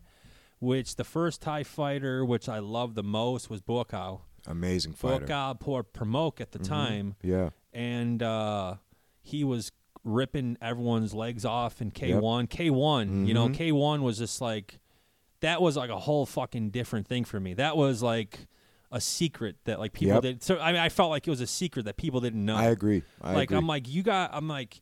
I am just stealing these moves off these guys. Like I'm just picking everything these guys. Like I don't. Under, you guys, and I know that's like it sounds bad, and I obviously never fought, and this, but I just say it the way I thought of it. I'm like, dude, I forgot more shit that you guys have ever learned from these guys. Like, and it's just It's the highest level of, of, of kickboxing. For people that boo whenever MMA gets to the ground, Yeah. I- they should be watching that's what they say. K1. Like you know, Watch Joe K1. Rogan. I don't understand why Glory's not extremely successful, but it was that it was Japan at the time. The super, like the same thing you were saying earlier. The superstars. And K1 was super successful, right? These guys were Yeah, exactly. Andy Hug. Ernesto Hoost. Uh, Ernesto, who I remember watching his, he's one of the first guys ki- uh, kicking people against the neck with their shin, Mm-hmm. and the the cliche, you know, uh, freaking uh, cross hook, low kick, Yeah, boom, or to the body, yeah, the, the. Dutch Yep. style, Yeah. yeah. one of the pioneers. Man, I remember, yeah, the Thai stuff was amazing, and then I bumped into Tiger Muay Thai, which I know you Mhm. kind of had affiliation with in a way, and watched all their training, and then, man, Saenchai, Saenchai Sir Amazing, Kingstar, he was amazing. into the guy too. In his 40s now, still fighting, still winning. Makes it look easy. Yeah, just he is effortless. Yeah, effortless. His defense and his just the way his flow is everything. You know what I mean? And his clinch game, and he has like seven. He and the best thing, and I know this sounds kind of silly, but he has like 19 moves. That's all you need, like eight moves. Oh yeah, And if like he do, just like is so tight with everything. Mhm. And but the ties, you know, that leads. It's so not to be long winded, but that led to Ramon Dekkers, Mhm. which totally changed the game for me too, because Yeah. he was ripping people's fucking heads off with his hands. and his aggressiveness was Yeah. different than the more laid Oh yeah, back kind yeah, of counter fighting style. and I'm sure you know it's because he wasn't able to win the decisions because Right. the, the the ties Mhm. would never let a Farang, you know, Mhm. not a foreigner, I guess, win a decision. Right. So he just went to town on those fools. Not fools, no disrespect, but like No, I know what you mean. It's just man, the Western boxing with the Thai stuff and an that, incredible style. Still works to this the day. heavy, yeah, the Dutch style, Mhm. man. That is like probably. I love that. St- I don't know. There's a lot of. S- I love all the styles. It's cool because the way you fight is so so attached to your personality. Sure. So even if you grow up, let's say, learning the Dutch style, but Yeah. you're not aggressive by nature, right. you probably won't be an aggressive fighter, right? Right, right. Like Remy Bonjasky was a Dutch fighter, Sure, Dutch style sure. kick. He Yeah. wasn't an aggressive fighter. He was Tall a dude. laid back, The relaxed Flying Dutchman. style. Yep, he'd randomly go for a big move Yeah. because he was a laid back, relaxed Yeah. person. He had watch cool jumping kick. him. Yep, he had that cool move he would throw out once in a while. Yeah. but he was actually kind of like what casual fans would consider a boring fighter. Conservative I- I fighter. very conservative because that's his personality. Yeah. Wanderlei Silva is an aggressive, confident. He- Yeah. he's Moving like a knuckles. Yeah, Yeah, that's yeah. him. That's who he is as a person. Yeah, so when true, I, true. When I train people That's at true. my Methodical. academy, Yeah, yeah, yeah. I, I notice this all the time. Yeah. because I've been coaching people for so long. Everyone fights like they're exactly like their personality. That's so There's awesome. never any surprises anymore. Maybe that's a way to change your personality. you know what it does is it exposes who you truly are. Because when you're in a fight, it's your true self. your primal self. It's you can't be cool in a fight. you cannot be cool in a fight. Yeah. If you are a quitter, you we will see it. You You're gonna look quit. towards the door. Chael Sonnen is really tough. Yeah. But when the going gets tough, he quits quickly. Yeah. That's who he is. Yeah. Uh, for better or for worse. I'm not Sure. knocking it. That's No. who he is. Yeah, he can probably say the same thing. Of course. Yeah. And then a guy like Enson Inoue, one of my heroes, will literally never give up in a fight, no matter what. Even Right. if somebody's gonna break his arm or get his shoulder out of place, he's Jesus like, "No, didn't tap. I'm, I'm never, I'm never giving up." So he he won't give up, and so that's who he is. He's stubborn. You know, that's really what it is. Everything, like you said, it's very much in tune with who we are as a human being. So uh, I'll tap. there I you mean, go. in a fight, it's different though. well, I don't know. Probably because you're like a logical, smart. I mean, that's the best move. That's really, that's the smartest thing to do yeah, is to give you just up. when you're learn. I mean, you, you not quick. To, there's a fine line because it's like, especially grappling, because it's Mm-hmm. like if you you're know what, caught, you're you're done. I mean. Sometimes though, I remember one time this last time, and I remember thinking and learning myself, I'm like, you know what? There's a huge thing with body sizes. Mm-hmm. Like sometimes technique, and if you have the strength, it just doesn't matter in a way. Like Mm-hmm. If- I remember grappling when I was training a lot with uh, James at the time. Mm-hmm. And uh, I'm like a middle-sized guy, really. People are bigger than me and smaller than me, which I'm very fortunate to do because I'm like I, I can do both. Yeah. And um, and I remember this kid. I wish I his name is Jimmy. Actually, he's awesome, and he's just a scrappy, scrawnier guy, and he was just there all the time, and he knew all the shit, and he was good at the drills because he was there all the time. He was there more than me, and he did Right. it more, and he was just. And um, my whole thing with jujitsu or grappling is I would I'm a sl- I'm slow because it's like I don't want to gas out because Mm. I'm done. I know that about myself. Mm-hmm. I mean, you could attest I throw up on mats all the time, and uh, so it's like I would always cook them in a way. You know what I mean? right. Get one. You know, like uh, you know, I'm gonna ruin this, but we start at the neutral position. we start at zero. Once I get to one, I don't go back to zero, and uh, that's the king. But um, but uh, yeah, I remember one time just being pissed off and being like, you know what, fuck this, and just grabbing it and just being like, I'm, I just manhandled the dude. Mm-hmm. And I remember being able, I remember figured that I was like, there's a switch I can turn, mm-hmm. and I started using it, Mm-hmm. and it was something. It was kind of a bummer because it was right at the end of like when I kind of had to stop, Mm-hmm. and I remember be, I remember really liking that, be like, dude, there's a switch that like I just kind of like never used, or gear, and it was just kind of an interesting thing. I forgot how I got to this segue, but.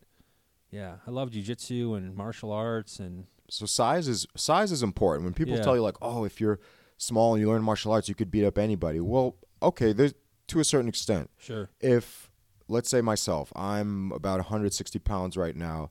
If there's somebody with a equal skill to me Sure. who is 250 pounds, Right. more than likely they're going to win, Maybe, right? Because the skill the skill level is Sure. equal, but the weight and strength goes to them. Right. Now, if it's a 250 person who has never trained before, Sure. it's no problem. I'm not Right, even going right, to worry right. about it. It's nothing. It's Yeah. literally not. It's like fighting a child, Yeah. fighting a baby at that point. Yeah. But that's when size does matter. It'll be a little more difficult to fight a bigger person than to fight a person smaller than me who is untrained. Right. So regardless, size always matters, right? It Right, always right, right. makes a difference when it comes to a fight. But skill is the equalizer. Skill will make things more even Technique. technique is always king. That's what's going to keep you safe against anyone, right? Yeah. Technique is the reason. Defense. Yeah, the, the most technical fighter will have the longest career. Right. Will maintain their, their brain health after they're done fight. Like technique and Who you- defense are, I, are am so sure we're important. thinking of the same person. Who would you say to that? Floyd Mayweather. Yep, exactly. And Bernard Hopkins. Yeah. Yeah, not a lot Yeah. of people. Bernard Hopkins fought until What a his story. 50s. Yeah. He had 50s. a second comeback. People talk about Tom Brady being 40 something, which is impressive, right? both in sh- football. both Philly sh- shell fighters, correct? There you go. Yep, exactly right.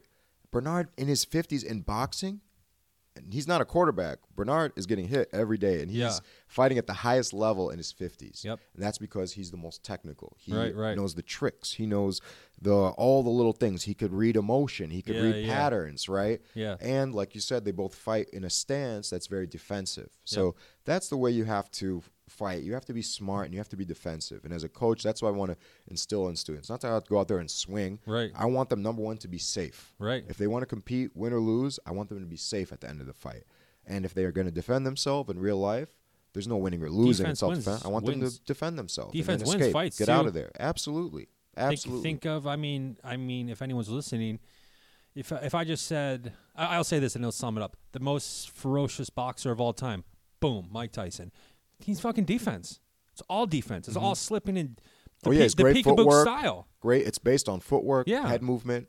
You know, he's not just walking in, No, throwing these punches. he's missing. He's making everyone miss, and he had the ferocity and power, and he would just do that gazelle punch and Mm-hmm. Right. line them up. Yep, exactly Yeah. right. So I mean, it's all defense.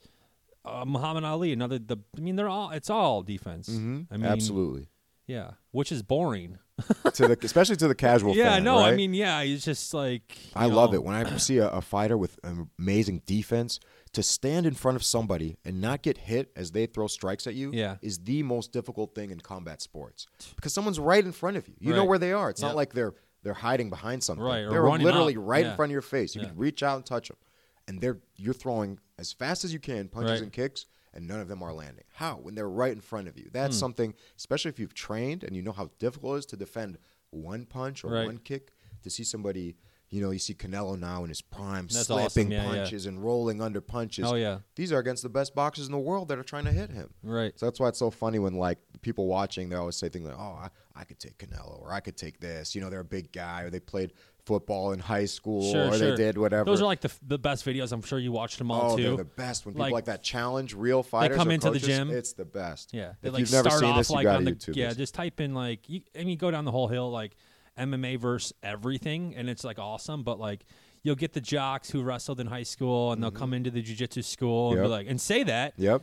And the coolest thing with jujitsu too, and more mainly jujitsu, I can attest to, is like they will choke the shit out of you pretty quickly, but they will really shake your hand and like explain why you shouldn't have done it that way, and like be That's cool about it it. should be. Like, yeah, and uh, maybe some other gyms would be a little harsher than others, but from the experience I've had. If you come correct, and even if you don't, if you get corrected pretty quickly, Yeah. Exactly. and it's pretty hard to not be correct after you've been corrected right. but you know it falls you fall in line pretty quick and You it's know- pretty awesome it's like great Absolutely. it's really a ri- martial arts will either either you come into the experience humble or martial arts will very quickly humble you. yeah So a lot of people who have built up a, an ego, facade yeah, they've built up this idea of who they are. yeah When they train and they realize that it's all bullshit, That they've ain't even it. deluded themselves, right and they really realize like, oh my god, this 120 pound woman I'm training with could beat my ass. Yeah. Imagine what that means to a, a, a six foot two Sure. man who thinks he's a, an alpha male sure who benching 200 yeah, pounds or exactly. whatever And then he finds out uh, uh, a girl who's been training at my gym for a year would light him up, Light him up. body shots, bah, Boom, bah, boom, bah. boom, in you wouldn't out. even know what to do. right That destroys your idea of who you are, and you Right. have to be willing to come back the next day and realize, Right, okay, right. I'm not who I thought I was,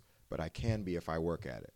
right A lot of people, though, that takes them out. That's the filter. It's like, nope, I can't handle this. Let me go back. Maybe if once it's been long enough, I'll forget this happened, Right. and I could build that ego Uh, and that yeah. delusion back up again. I see that all the time. yeah well i'm sure yeah i mean that's uh i mean it's kind of the people i'm talking to are very cool in the sense if they work with people like about intimate things i had a guy who recorded music people that's their art like their That's the one I was listening to on yeah the way here. That directly good main yeah i had a great time with him Yeah, and um this interview is way better though. way better. That Okay, guy's- good, good. I'm just Oh, kidding. no, no, sorry. Hey, uh, no, Nick's cool, but uh, it's like you're working with people. Like, I guess it could be different. People can. I don't know why people would go to a gym for bullshit reasons, but like, oh, a lot do. There's Yeah. a lot of bullshit reasons to come to a gym. Yeah. you want to. you fake it. A lot of people want to, honestly. Uh, and I've had students, and I've I've removed them from my gym. I'll kick them out once I find out this. Some people want to learn how to fight so that they can abuse that the new power that they have. I know it's Really? yeah. I, isn't that sick? Like, I could I could think of a student. I wish I could say his first and last name. I'm almost about to, but I he's not Doesn't deserve it. Gym. He doesn't deserve that that even that attention. right? But um, I remember he was training and he was acting like he was so humble and so grateful. You know when somebody's like too nice and too much of a kiss ass, where Sure, it's sure. like what's going on? Yeah, here? yeah, It was that. I never Hey, fully trusted him. Yeah, Yeah, like yeah. act like my best friend from day one, and Uh-huh. would always invite me. Oh, come over, hang out, blah blah. Ask me questions, talking me up. It was too much. Sure. So then one day I uh, accepted. He would always invite me to come hang out. One day I'm like, okay, I go there, hang out at his place, and one of his friends goes to me. He's like, oh man, I've seen insert name here this guy in Uh-huh. I can only imagine what you're like. And I'm like, you've seen him in action. What do you mean? He's never Yeah. competed. He hasn't Sure, fought. sure. What do you mean seen him in action? Yeah, yeah, yeah. And then I found out this idiot has been basically going around like picking fights. Like there's some old '80s like Sure, Patrick sure. Swayze movies. Yeah, yeah, yeah. Picking fights with people and then Testing out what yeah, he learned, beating and the s- hell out of untrained people, low kicking the fuck out of people, pressing his stupid friends. Yeah. You know, like trying some fucking combos. I found he was. I couldn't believe it. I That's couldn't crazy, believe it. huh? So that's why my gym, try you know, shameless plug, Phoenix Sports Empire. No, not even. I was literally, I was literally about to be like, say You know the name. yeah, you know yeah. I had to. Um, I decided that it would be a semi-private gym because that gives me the right to vet my clients. Yeah. They're not all vetting me, which they should. Sure. They come in and try it out, see if they like. I'm seeing if I like them. It's a If I want them around my students. I love my students. It's like Yeah. my friends. I'm close with them. I community. them. We're a community. Yeah. You know, we're a real team. Um, I don't want the wrong attitude, the wrong toxic, you know, attitude. Some ultra aggressive person who's going to injure one of my students who I care about. I don't want that Yeah, no, no. energy in the room. You know, so that's why I vet that because there are people like that. Unfortunately, there, there's always going to be that one, you know, person who wants to abuse this newfound. I mean, and, and. I'm sure. I mean, there are also going to be uh, people that are aggressive, a little bit more aggressive than others. But obviously, this case you're giving the example of is not that. Sounds like sounds like the Cobra Kai shit, you know, yeah, no, I, I don't or like, like that. Fight Club. But go out and fight ten people. Never, never. I always tell my students and anyone who asks, avoid a fight. Run. If somebody calls me a name, Yeah. I don't have to fight them. No. Right. If somebody pushes me against the wall and grabs me by the throat and cocks their hand back, yeah, I'm gonna defend myself. Right. if someone's like, "Oh, you're this or you're that," or a slur or whatever, I mean, the Sure. right slur might you Yeah, make yeah. me throw. you can hit the little. Yeah. combination, and you might get a combination. I'd like to think I wouldn't do that, but No, don't. I, some I'll days, always hey, calm myself down. I always Yeah. talk. I believe that part of self-defense, part of martial arts, is talking your way out of a situation too. right, because that's defense. That's self defense. Sure. Let me de escalate the situation and remove myself from the situation because I don't necessarily want to hurt this person Right. either. I know I'll be okay and I'm going to quote unquote win. sure, sure. I think that comes with the confidence That's of it. doing that, It's like knowing, insecurity. like, yeah, It's the exactly. insecurity that makes you want to prove Yeah. to a random person Sure, that sure. you can beat them up. You're better Right. than them. You're tough. It's all projection. Yeah. So You're- that's why you're, fighters you're a should do pussy. No, I'm not. Right. How dare you? Yeah, I don't even know you. You're or like you have to, like you're a bitch. Right. That's it. not me. You don't say Not- those. I'm not that. yeah, exactly. I'm so not that that I'm to beat you up right now. You know what? I'm gonna prove to you that I'm not that. oh man, but you it's, know, it's cr- it's yeah, it's the it's tale is up, oldest. man. the tale is oldest It's time. messed up. Absolutely, absolutely, and that's what you want to avoid, and that's what you hope for is that martial arts and combat sports will, you know, it doesn't build character by your instructor being like some lordly figure who's above you, telling you, "Hey, Bow to your clean sensei." your room, bow to me." Show. No, the hard work, the um, the uphill like learning curve, the time and discipline and dedication it takes to gain skill. That's what makes you a better person. Being humble, helping others, Mm-hmm. Sure. helping the new person because you remember Be a good partner. how nervous you were on your first Yeah, day, for how sure, you didn't man. know anything, and Yeah. what's going to happen. Am I going to Yeah. get hurt? Are they going to punch me? Am I going to be sore? Am I going to have a black eye? No, you now it's your responsibility to help ease that person into the process. So that's really what the martial arts and boxing will do for your character is you'll become a better person because you will be part of a community that's a positive community, a community that is pushing you. Hey, like for example, my students when they don't show up at practice, the other students will like text them, "Hey, come on, you haven't been at practice for a week. Is A everything commu- all uh, uh, like you, you're held accountable. accountable. right? Yeah, a community with accountability. Exactly. Yeah. And it gives, especially like, remember when we were teenagers, there weren't too many fun things for you to do when you're not 21. you Right, know? sure. Like what can and those things you kind of just write off as drink, drinking, going out. yeah, you know what I pretty mean? much, which isn't like you the know, most positive way No, to spend yeah, your you- time. But this gives like I have teenage students who they're at the gym all the time. They Yeah. love being at the gym. It gives them a purpose. It gives them something fun to do after and become school. friends with them too. You know, like Yeah. there's nothing. I remember I, I haven't seen him in forever, but I remember this this uh, kid. We used to have parties or whatever, and uh, at the time I had like a little training room, punching Right. bag, a mat, and this guy was like, "Dude, what do you what do you do?" You know, he's like, "I used to wrestle." I'm like, Right. okay. And then at the time, like, let's just fucking wrestle then. And then I was like. Okay, you good. Three, one, two. I'm like, Are you for sure? and we did, and it was awesome. Right. And I got him pretty good, pretty quick. But we did There get we a go. good tussle, and we were running on. I was like, but the point was, is after you like try to like wrestle someone to get someone like that's like the realest thing. You know them, mm-hmm. like Absolutely. and you like know them on a different level. yeah, now. like the realist. Yeah, there's yeah. no faking there. Like Absolutely. And this kid, like I like we were literally like going like pr- maybe hundred percent. Right. Mm-hmm. For, and like that's not. Yeah, and it's just a connection. It sounds kind of weird in a way, but like No, that's why after a fight, Yeah. that's why it's very weird to see something like the Exa- Fury Wilder fight where Yeah. the guys don't shake hands. Hate to see it. You hate to see it because once you, when you finish, when you're done with a fight, you and your opponent have gone through this experience together. Yeah. and that opponent will always be a part of your life. They'll always be kind of very- yeah, for If sure. They write your story. That opponent is part of your story. I can see They're the most important thing. Yeah, I, know. ca- I, I, I, I hate to I hate to say it, but I can see Don, I can feel why Deontay Wilder. I don't know. I would. I don't agree with it. I, I know it's like that But, quote. like, show his me a, a good loot. uh, he's gonna have called? to a do good so loser, and I'll show you a loser. That's Yeah, yeah, yeah. Silly quote like that. He's Yeah. not good at losing. Yeah. he doesn't like it. He Show doesn't me a good loser, and I'll show you a good loser or Right, something, like that. yeah, but like that's. It's just I was kind of I have a I have a really good imagination, and I was just really putting myself there, and it's like the road he's gonna have to. Take to come back to the yeah, top. he's gonna have to f- do a lot. humiliation. This Yeah, this person was it. his real rival. it wasn't just an opponent to Yeah, him. They he's gonna have to stomp Joshua, come back, do tons of other stuff, and then maybe he'll fight him again. he'll have to yeah destroy everyone in his way in a yeah, and impressive he might do it, but He he, might. ain't doing The it. to- likelihood is he will not, And even if he gets back to Tyson Fury, Seems he like he has his number. it might be Unless Tyson Fury does becomes something. past his prime, like you know, Sure. how s- everyone Yeah, has a clock, yeah, yeah, right? yeah, yeah, yeah. Everyone's clock is yeah, different. Because which it- we should make a petition that if the, yeah, we'll give him like Tyson Fury. I can see him bouncing in like a little bit. yeah, I think in a be way, smart. He's had a long linear. career. He's the linear heavyweight champion. You always, He has to get Joshua though. I think that's a, a good fight. If Joshua had just beaten Usyk, Even- that would have been a no-brainer. But even but still, still- if they did, it would be a. Still, they could. yeah. They'll they'll get Joshua a win, and then they'll justify a But title they're in a stadium. Yeah, exactly. They They, got need to. to. make that fight They got happen. to. Yeah, it's But they better because boxing sucks ass like that kind of like, you know, obviously the Pacquiao Floyd, and uh, yeah, I mean so there aren't rivalries that were Yeah. legendary like there were in previous generations, Right, right? Like we uh, had Whitaker and fucking man boxing. I love boxing. You love boxing too. I love boxing. Yeah. I love if training wise, boxing is my absolute favorite out of all Really? the combat sports to train. cool. That was going to be one of the Absolutely. questions if you lean towards it. It wasn't always like that. You used I, to be the you're, you're the original leg locker. I loved leg lock. I still do to this day. It's like before my the favorite. Don, as- before the Danaher Death Squad, that's true. fucking Rami was ripping everyone's knee apart. That's true. Him and and uh, his fucking cousin, basically. that's true. No, And Pal, I wouldn't give you that family lineage No, 'cause he's, no. he's kind of a He's- jerk. But I never held on to the leg No, locks, yeah, you I need to. fighting at that level. yeah, I so know. But yeah, the the leg locks were your thing back in the day, I've I found them to be again because of my body and the butterfly sweep, which I hated. Yeah, Yeah. I like the butterfly guard because it's good for a short person. yeah, right? yeah, yeah. You have to fight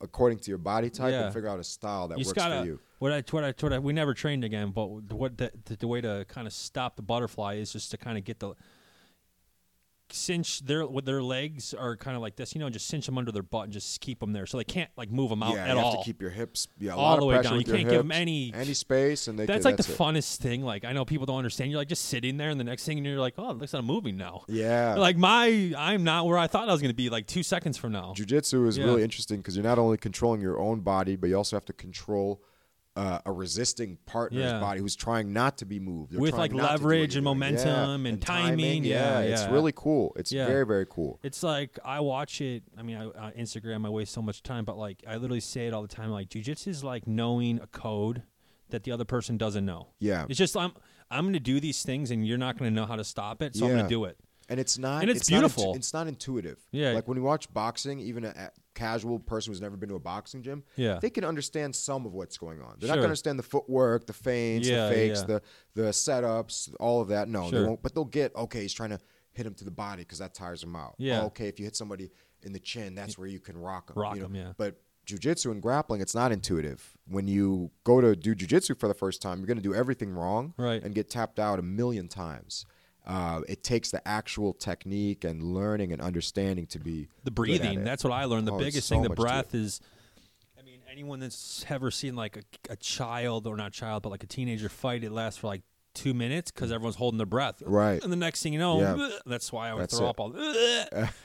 I didn't know. And uh, but yeah, it's a huge part. But to go back to boxing, you would Mm-hmm. say if if you had to train one thing, it would be the boxing, I love it, and I think it's because the sweet science. I became obsessed with it because um, you know I had one loss so far in my pro record, and Mm-hmm. it was due to strikes on the feet. sure. Right. So after that, of course, okay, now I'm obsessed with boxing. I never Sure, want sure. this to happen again. I want to be the better striker than my opponent. Right. So I've spent the past six years really focusing on boxing Nice. to the point where I'm finally starting to get people to ask me Uh, if I'm a boxer, when they see like my Instagram, they see, and that's like the biggest biggest looking good. compliment. Looking Thanks, really man. good. I mean, Thank that's you. Not me. I mean, no, I mean, it's. I feel silly saying that, but I judge. I wouldn't just lie, obviously. But even today, the video I reposted, I was like, the ferocity on the last. You know, it's just, it looks awesome. Looks great. Thank you, Yeah. thank you. Uh, shout out to uh, Coach Jaime Garza. He teaches at PSC every Monday night. He has a advanced boxing uh, training, and I've learned so much. I've been training with him for the past six years, actually. Since after I uh, had that loss, I've been working with him at least once a week, and I've learned so much. He's a guy who's been training martial arts literally longer than I've been alive. He was a champion fighter in the late '80s, early '90s. Really? He was He an wears the amateur tie shorts. kickboxing champion. He always wears the tie shorts with his name on him. That's when you know somebody's a Nice. badass when they have tie shorts with their name on. It. It's nice. like okay, you you have to be really good to have that. Like I don't have that yet. One day. Um, I've learned a lot from him. I've trained with different boxing coaches in the Chicago area, even volunteering with God's Gorillas, which you had mentioned before. Mm-hmm. Yeah, shout out them. That's awesome. Yeah, shout out God's Gorillas. Um, I've been introduced to a whole new network of boxers, boxing coaches, Mm-hmm. trainers. Uh, it's a really wonderful thing. If you never heard of God's Gorillas, check them out. They're a nonprofit and they're, they're a good nonprofit. I know that word is like bullshit now. Yeah, it's yeah. like okay, no, it's it's a good guy. It's Ricardo. Uh, it's a good guy and his wife. Forgetting her name. She's gonna kill me. But my friend Ricardo Holyfield, who yes is Nice. related to Oh, really? Evander, Evander, Holyfield. nice. Yeah, uh, Legend. buys boxing gloves with his own money and gives them out free to kids and That's asks boxing coaches to volunteer their time to hold pads. That's what's kids. up. That's what he does. He buys all this equipment. Like he is such a good guy, and he really is trying to um, do his part to make Chicago a better place yeah. for kids. Me too. I mean, not just yeah, but that is what the reason I said me too is that when I saw that on your page, that was probably one of the things I thought to myself. I mean, I said I thought to myself that is obviously fucking awesome and Yeah. sweet, but I was like, dude. And here's the thing, uh, the, the lead into it. I literally know you, right, so there's no there's no like disconnect. right. you are doing that. Yeah, And it's like even though you're trained, like there's nothing that I can do the same thing and should be doing the same thing. It's not out of the realm. It's like I could just literally been like, hey, let me go with and I'll help. right, right. And it's like, why am I not doing that? yeah, Which is like start doing things. Which Right. is like thanks for fucking putting it out there to like make it seem Oh, accessible in that regard. thank you. And Yeah. it really is Giving back to the huge thing about this podcast is like bringing people together because everyone is just they're we're already together. It's just a trick that we're not. hmm But like in fixing this area and Chicago, like I love that. the youth, you know, I don't know, not to, but either way, it's just No, yeah. that's our responsibility, and that's Yeah. that's why. And no one's doing it. No, no, no one it's just a- there's a lot of fake, Yeah. phony attempts to I make s- change that are based on nothing but image and optics, and Yeah. there's not real tangible stuff going. The only thing is by groups of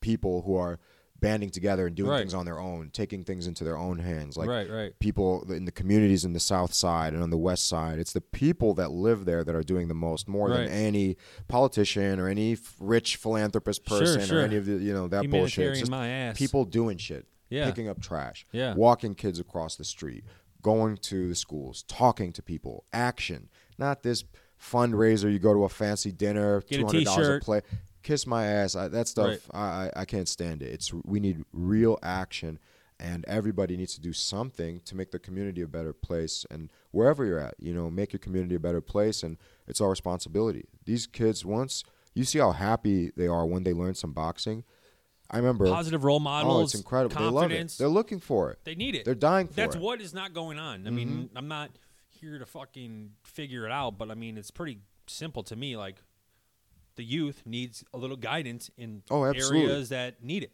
and they need a place to direct Go. their energy and something to do. Yeah. Right. You know, we- have imagine. Remember how much energy you had when you were a kid, Dude. You run around, play all day, do this, ride your bike. Yeah, ride my bike for years. Right. And if you're not in an environment where that's Okay. available and okay, Available you have all this energy. You Yeah. know, you need to you need to put it towards something. You might as well put it towards boxing, dance, painting, art, music, reading, anything. It doesn't matter what. You know, it's it's just so important, and that's why, comp or not companies, sorry, organizations like God's Gorillas are so cool because they do make a difference. I've seen it. Like their their events. One of them was on CBS. Like a reporter, shout out to Jermont Terry, who's now one of my nice. clients. I trained him. Nice. I met him because he did a story about God's Gorillas Nice. and uh, it's growing. It's so cool to see somebody like Ricardo who's doing this from the goodness of his heart, because he loves his city and loves his people, um, and has had met family who have died from you know gun Violence, violence, in yeah. Chicago, he wants to do something about it. And of course, he's only one person, and you know that's why it's important we all do our part. There's no superheroes. There's no, you know, we can't just put it all on certain individuals. We all have to do something, and that's how we make you know this city a better place. We all have to contribute a lot to make uh, the city a better place. I just never understood why change has never been implemented. It's like I don't know. I I always thought it like it took a while for me to realize it's not getting taken care of. I guess Yeah, like, and I know it sounds kind of naive in a way to like. I don't know if it's that hard to figure out. I don't know. I know it sounds broad and it sounds like I kind of know, and I kind of you know do know, I guess, but like I don't understand and it makes me think about not to go in a weird way, but like into the Illuminati and shit. They don't want shit to change, Oh shit. which goes into the same kind of thing we are talking about earlier with Palestine. Like sometimes it's just like things are fucked up for a reason. Mm-hmm. Absolutely. like- it's not accidental that yeah, certain I things are the way they are. Yeah, and like obviously people been, you know, saying they need help for you know ever for, and nothing's happening. I don't Mhm. understand. I just don't get it, and I'm tired of hearing about how no one's helping anyone, Mhm. and I don't know. That's our job as a fucking people. The humanitarians to help people that can't. I'm not. I'm not even going to say they can't help themselves. I'm never going to even feed into that. It's just everyone should do their part to make this world like enjoyable for everyone. Absolutely, and specifically for people who, like me, can make a living through combat sports and martial arts. Sure. You passion, you have a too. debt to society, Yeah. right? Because people are supporting you. People are, you know, without my students and my clients, I wouldn't be able to survive. I wouldn't. I depend on them, Sure. right? So. If we're lucky enough to make a living teaching martial arts or fighting or Yeah. whatever it is, you need to do something back. You need to Right. it's a it's a cycle it's a circle because every martial artist every successful fighter has had somebody who mentored them who helped Right, them right. who guided them you know with very few exceptions MMA fighters are cool like that too. You know, Dustin Poirier does like that cool thing yeah for he's like big into that you know all that kind of stuff. Uh-huh. Yeah. yeah, Yeah. That's and you know that's one good thing about social media, and it doesn't even matter if people do it for a fake reason, maybe because Right. it's still getting done. I don't appreciate that, but like, yeah, it's it's nice to see people doing what they can. It's inspiring. in You know? boxing and, and especially boxing that look at the history of boxing in the US it's traditionally been a sport that has been mostly practiced by working class Right. or poor working class people Right. because it's one it doesn't require a lot of money to participate in it's not Sure. like hockey right which Ring time. thousands of dollars pads, from what I understand. equipment. Yeah, I'm sure. that's Yeah, no, I yeah. uh, boxing, you need gloves, you need a jump rope, hand wraps. I mean, you could. Oh, my- And that's boxing gyms essentially would it. charge like six dollars a month. They they didn't know how to. These people weren't in the business to try to make tons of money and be Right, rich. right. These were people who wanted to pass on boxing to others. A lot of old school boxing Right. coaches lived in the back of the gym. A lot of them were broke and destitute. Like these are people He's who gonna just murder wanna- Rock.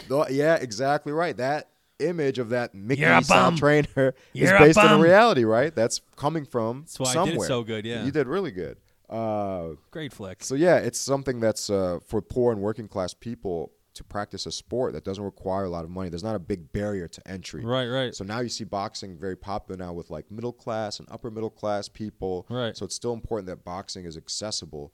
You know, there should be free programs for kids to participate in boxing, and that's why coaches like me who are working in more affluent areas like Naperville and Lisle, Sure. you need I need to balance that out. Like, yeah, I have clients who could afford to pay, you know, good money to get private lessons and this Sure, and that. sure. But I also should be going to the west side. That affords you the kids. ability to do that. Exactly right. Yeah. Exactly right. So that's why that's the the circle. The you circle know. of There you go. Lion King, right? Yep. Lion Elton King. John. Shout out to Elton John. Elton John and Eminem. They're cool. I'm sorry, Mama. Elton John just said that uh, Young Thug is better at freestyling than Eminem, and that's made uh, Huh. headlines in the hip hop community. Really? It was such a random comment from Elton John to Elton John, huh? yeah, Starting hip-hop beef in the expert Elton streets. John.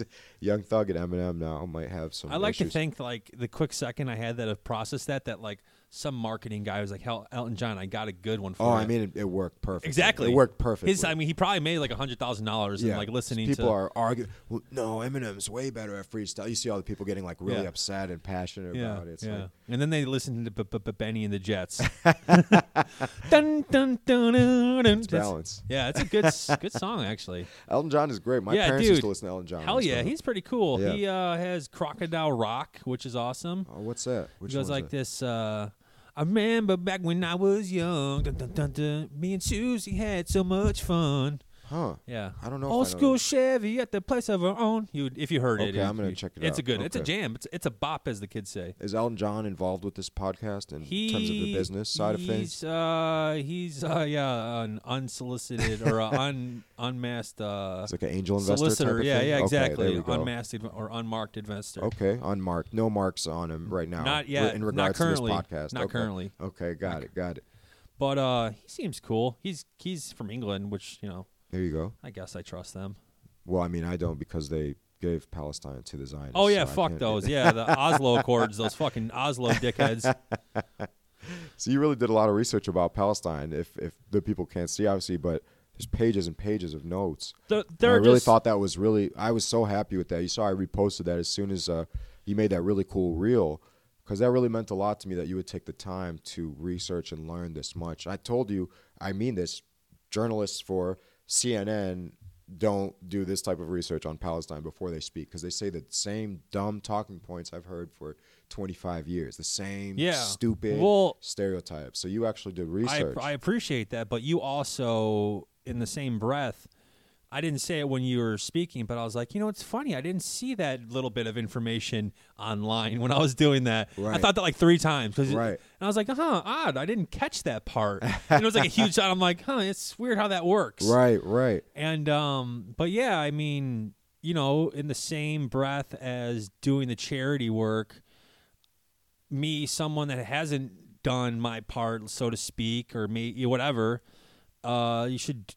I have the opportunity to do something, Absolutely. you know, and you're a good fucking person, and there's no way. I mean, I wouldn't be, not to sound like lame, but the person I am, whatever. But like even the last year with the enlightenment from, you know, what happened since 2020, uh, the conflict again. Obviously, he's like opened my eyes to a lot of things, and you used to you post the links and the the pages, and you know I would read them every time, and yeah. So I mean, I I don't know. It's just it it it, it felt like like I said to go back a little bit. You're a good enough person. I trusted that this is obviously something that needs to be out there more than it should be, and it's the least I can do. Obviously, No, I, I appreciate that, and that and that's it's so interesting because even the words that we say, and I, I used to say stuff like this too, like oh, you know, oh the the conflict. right? It's like that kind of gives us an idea of two equal forces Right. kind of at odds. Yeah, you're But right. Really, the you're right. reality is, You're right. and I and you, I know you say that with best intentions. No, but you're right. You are right. because the reality is, I'm conditioned to even. It's not. It's, it it's makes not sense. that. That's how most of the literature Exactly. you read. Yep. That's how it's going to Yep. address It's it. It's a good example. Yep. Thank you.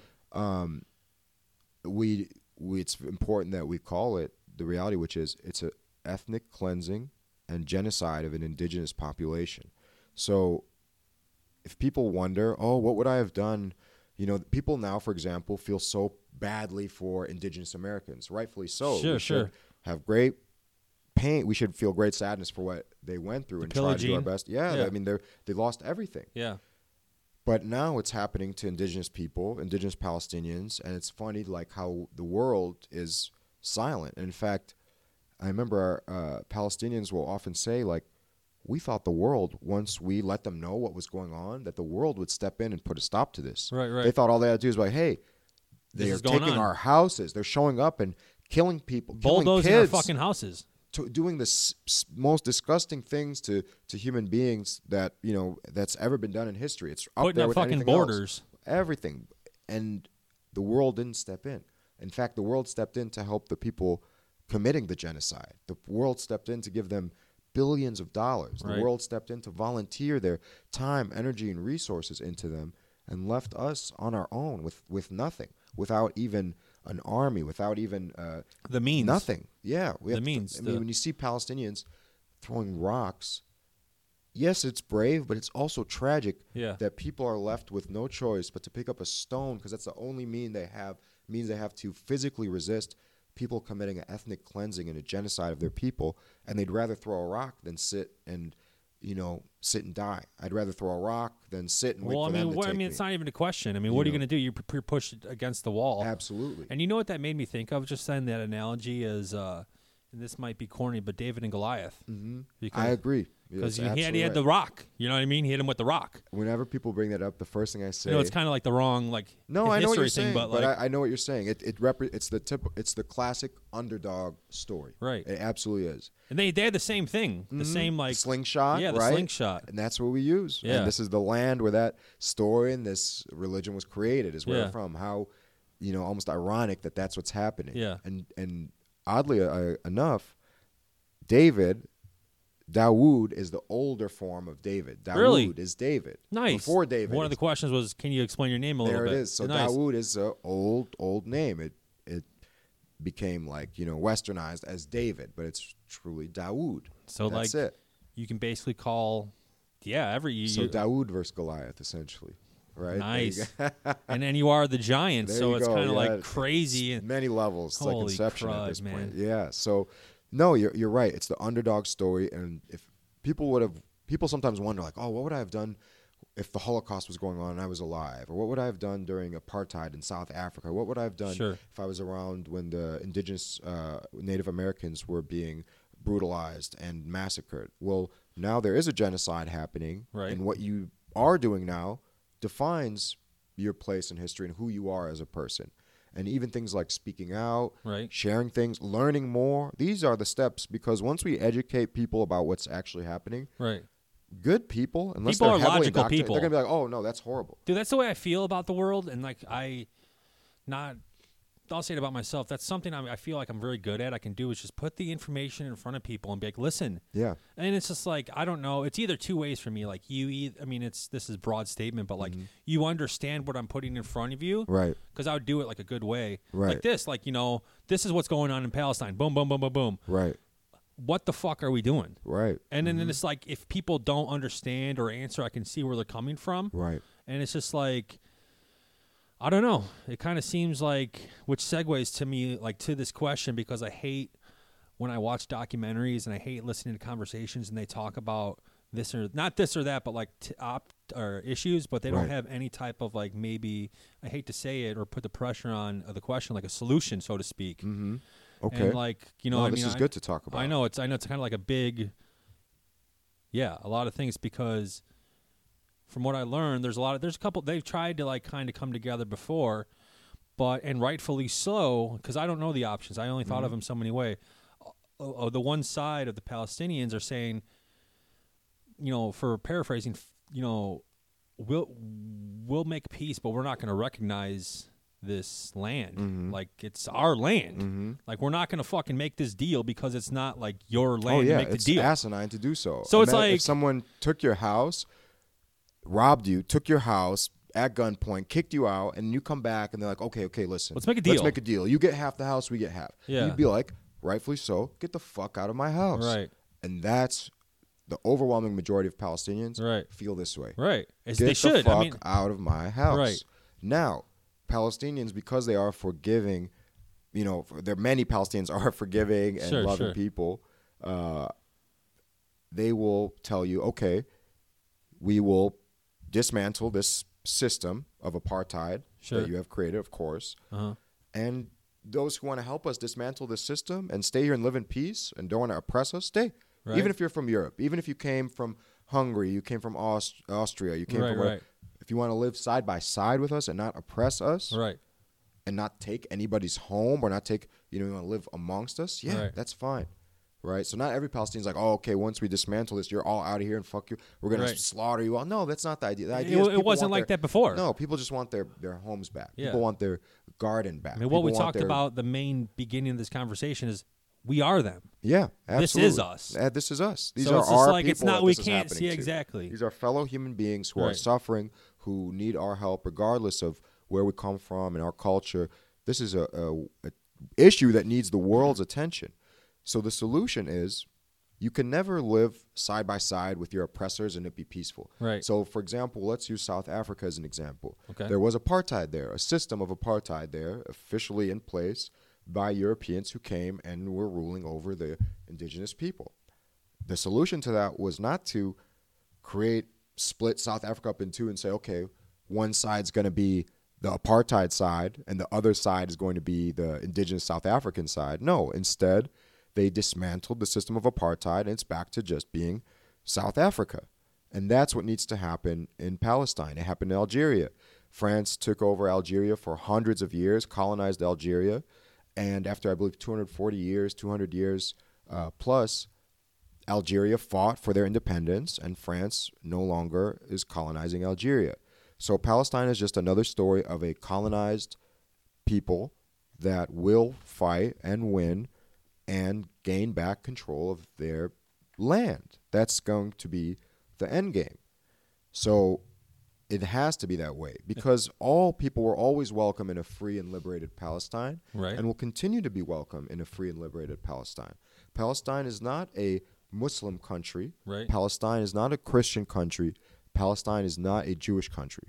Palestine is secular and has people from all different faiths living there peacefully, and that's what will be after the racist apartheid system in the country that is called Israel, which again is not recognized by most Palestinians. We refer to Right. them as our occupiers because we don't recognize this country. It's ours. It's still ours. It's our land. It's our home. It's our garden. We could point to you and say, some Palestinians have the original key to their house. They say, This is the key to my house, and I can't go back there.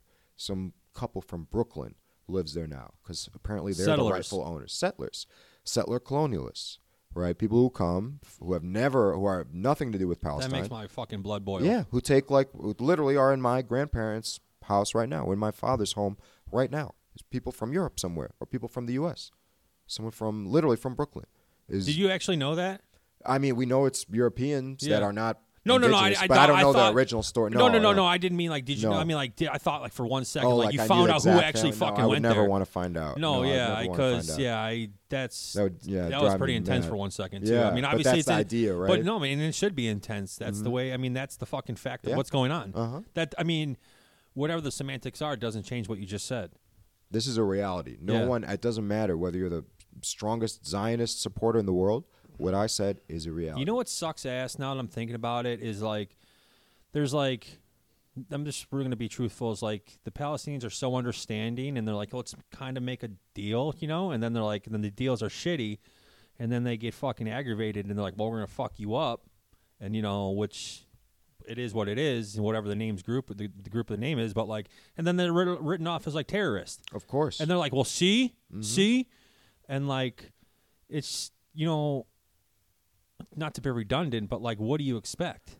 any any country, even under international law, forget what's morally and ethically right in our opinion. Under international law, any occupied country has the right to resist with force to their occupiers. This is legal under international law. Right. And because Palestine does not have an official army or na- navy or air force, it's normal everyday people who create either groups or on their own. Right. Some of these kids throwing rocks are just kids throwing rocks. What about some the- are groups that meet and they're like, okay, we got to do this, this, and that. But by law, we have the right to fight and defend ourselves because we're facing a military occupation Right. and we have no military. So it's going to be regular people that fight. They're not terrorists. "Quote unquote" extremists. Of course. Right. It's so funny Hamas. that We're like, Palestinians are terrorists right. when it- the IDF will literally bomb orphanages, schools, hospitals. what? What? Who's a terrorist? You know what? One thing I learned about Hamas, which is like awesome to like what I will probably tell everyone, is one of the first things they did is set up social services. Well, first of all, they were one, they was elected Are you going to get killed for saying anything good about Hamas? By the way, if you, if you this, Dude, no, no, no, no, we'll no. Have to, We're changing- No, and I'm, I'm, I'm with you. But this is like, this is very brave for you. For Dude, this you is the say. truth. This is the the truth. facts. You're absolutely right. This, This is the truth. is Hamas is democratically elected in, By the in people. Gaza to govern Gaza. Yeah. But we view them as terrorists, of course, because they act against our interests. That's it. Yeah. It's not on a moral or ethical. They set up thing. social fucking services. Of course, it's a political group. Like They're- you're they're military I mean, I can't speak for the- services, but mm-hmm. like when I read that, I was just like, how are you going to be elected and set up shit for the people and then be like in the same breath? And it, it I don't know. Like I said, I keep saying the word redundant because I want to get to some. I don't know. I mean, you know what I mean. I don't want to say solution because it makes me feel like kind of a fucking asshole to say that. No, but there needs to But, be like- uh, uh, uh, S- response to what is happening now. There needs to be. You're right. This is because this is a problem. Genocide is a problem. Yeah. So for a problem, you need They s- fucking some fix like for this. simple. Not to sound simple, but like the things what I would, dude. It's like fucking. Re, not I'm not It's so silly. You take down the fucking border at Gaza. Like what the fuck are we Mm-hmm. The doing? wall, You're Yeah. trapping people. They're living in a prison. dude. th- number one, Yep. like first, like before we even get to the terms, Mm-hmm. and then like I don't know because it seems like I don't want to say it seems like that sounds messed up, but like in the other, it's Gaza and New Jordan. The, So- oth- the other one, the one Jordan? up north. or West co- Bank. Yeah, yeah, yeah. West Bank. Sorry, Bank. they have like the PLO up there. hmm So the PLO is now the Palestinian Authority. So the PLO started off as an actual resistance organization that was a secular group, and basically They meant were for- liberal organization for Pa- people. yep, Palestinian Liberation Organization. Liberation. Sorry. Yep. So no, but you're right. It was a secular, progressive group who had women at the forefront in leadership roles. It was completely secular, and its goal was the liberation of Palestine. Yeah, they were willing to be like they were trying to be cool with Israel. Almost. They made in 1993, I believe, they started, which many Palestinians became very upset and felt betrayed by this Right. when Yasser Arafat, you know, Yasser Arafat, who was the head of the PLO, met with Israel and agreed to a two-state solution. Of Right. course, Palestinians like me do not accept this and will forever hold that asterisk next to his name like you Sure. betrayed us, you Sure. know. But now they've become the Palestinian Authority, um, and that's basically like they're pretty much not pretty much they are directly under the control of Israel and they do Israel's bidding. So like the Palestinian Authority will arrest Palestinians on the IDF's behalf.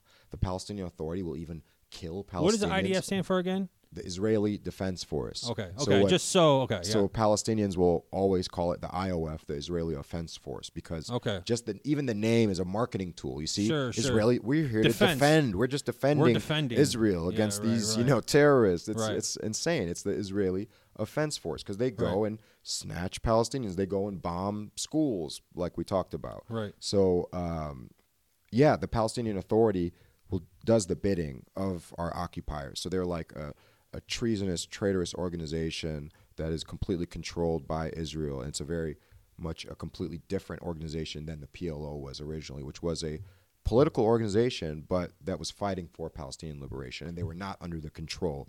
Of They got bought off, huh? Basically, yep, exactly right, exactly right. Yeah, makes Mm-hmm. sense. Yep. And I was thinking this earlier too, and I was like, it's this is all just this is probably. I mean, I don't, I didn't do all the research, but it's just like you kind of think of. You just think of it'll just be broad the con- people that own the conglomerates Mhm. and like the ethnic culture they have or whatever. I'm trying to be broad. It's like Right. makes they have a lot of fucking money, Yeah. like the most money, Oh yeah. the most. Absolutely.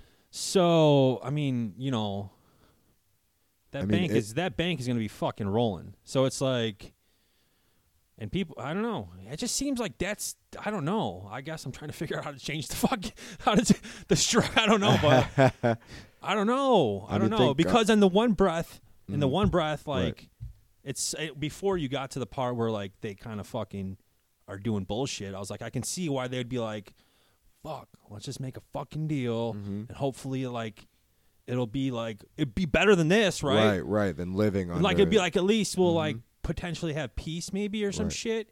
But like you know, it didn't obviously didn't turn out that way. no, and that's why it was a mistake in retrospect because your oppressors, if they feel they are superior to you and better than you, and that they uh, what's yours belongs to them, they will never live side by side with you peacefully, right? That's like saying Nazis and Jewish people should live side by side in Germany together instead of the whole system of you know the Nazi party and what they had implemented should be completely dismantled. That's the answer, right? Dude, this is Imagine saying like, "Oh no, no, no, no. You guys need to come up with something. Come on, figure it out. Stop fighting."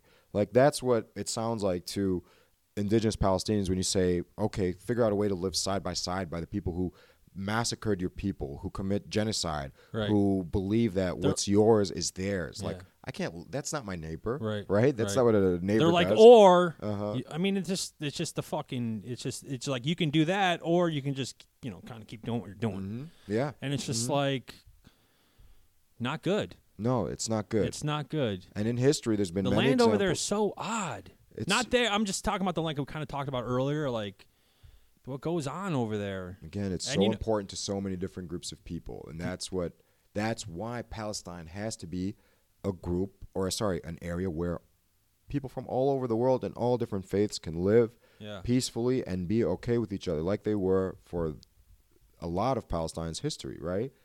But the way that things are going now, you cannot have one group or one religion say this is ours. Right. That's silly. This area is important to many groups of people. Right. Muslims, Jewish people, Christians, and secular folk. Just Right. because they're indigenous, they don't have to be religious to have Palestine be important to them. They could be from there. Right. If your great, great, great, great, great, great, great grandfather lived there and you live in the same place, it's important to you, no matter what your religious beliefs are. And if you lose that and you lose that history, like the, for example, the British have the Palestinian family records. I don't, I don't have my family records. We don't know the history before, let's say, my great grandparents. That's it. Hmm. We don't have anything. They Hmm. We can't get those that. motherfuckers. No, it doesn't exist. It's that's it. It's gone. They don't. You think they cared about it when, like everything has been taken from us. They take our history, our identity. They co-opt our food and start acting like it's their food. Right? You go to a quote unquote Israeli restaurant and they'll serve, you know, hummus and falafel. Like these are our foods, and they're acting like they're there. It's it's mind-boggling. It's disgusting. I'll go to a restaurant and I'll be reading and it'll say, "Oh, salmon with broccoli with Israeli couscous."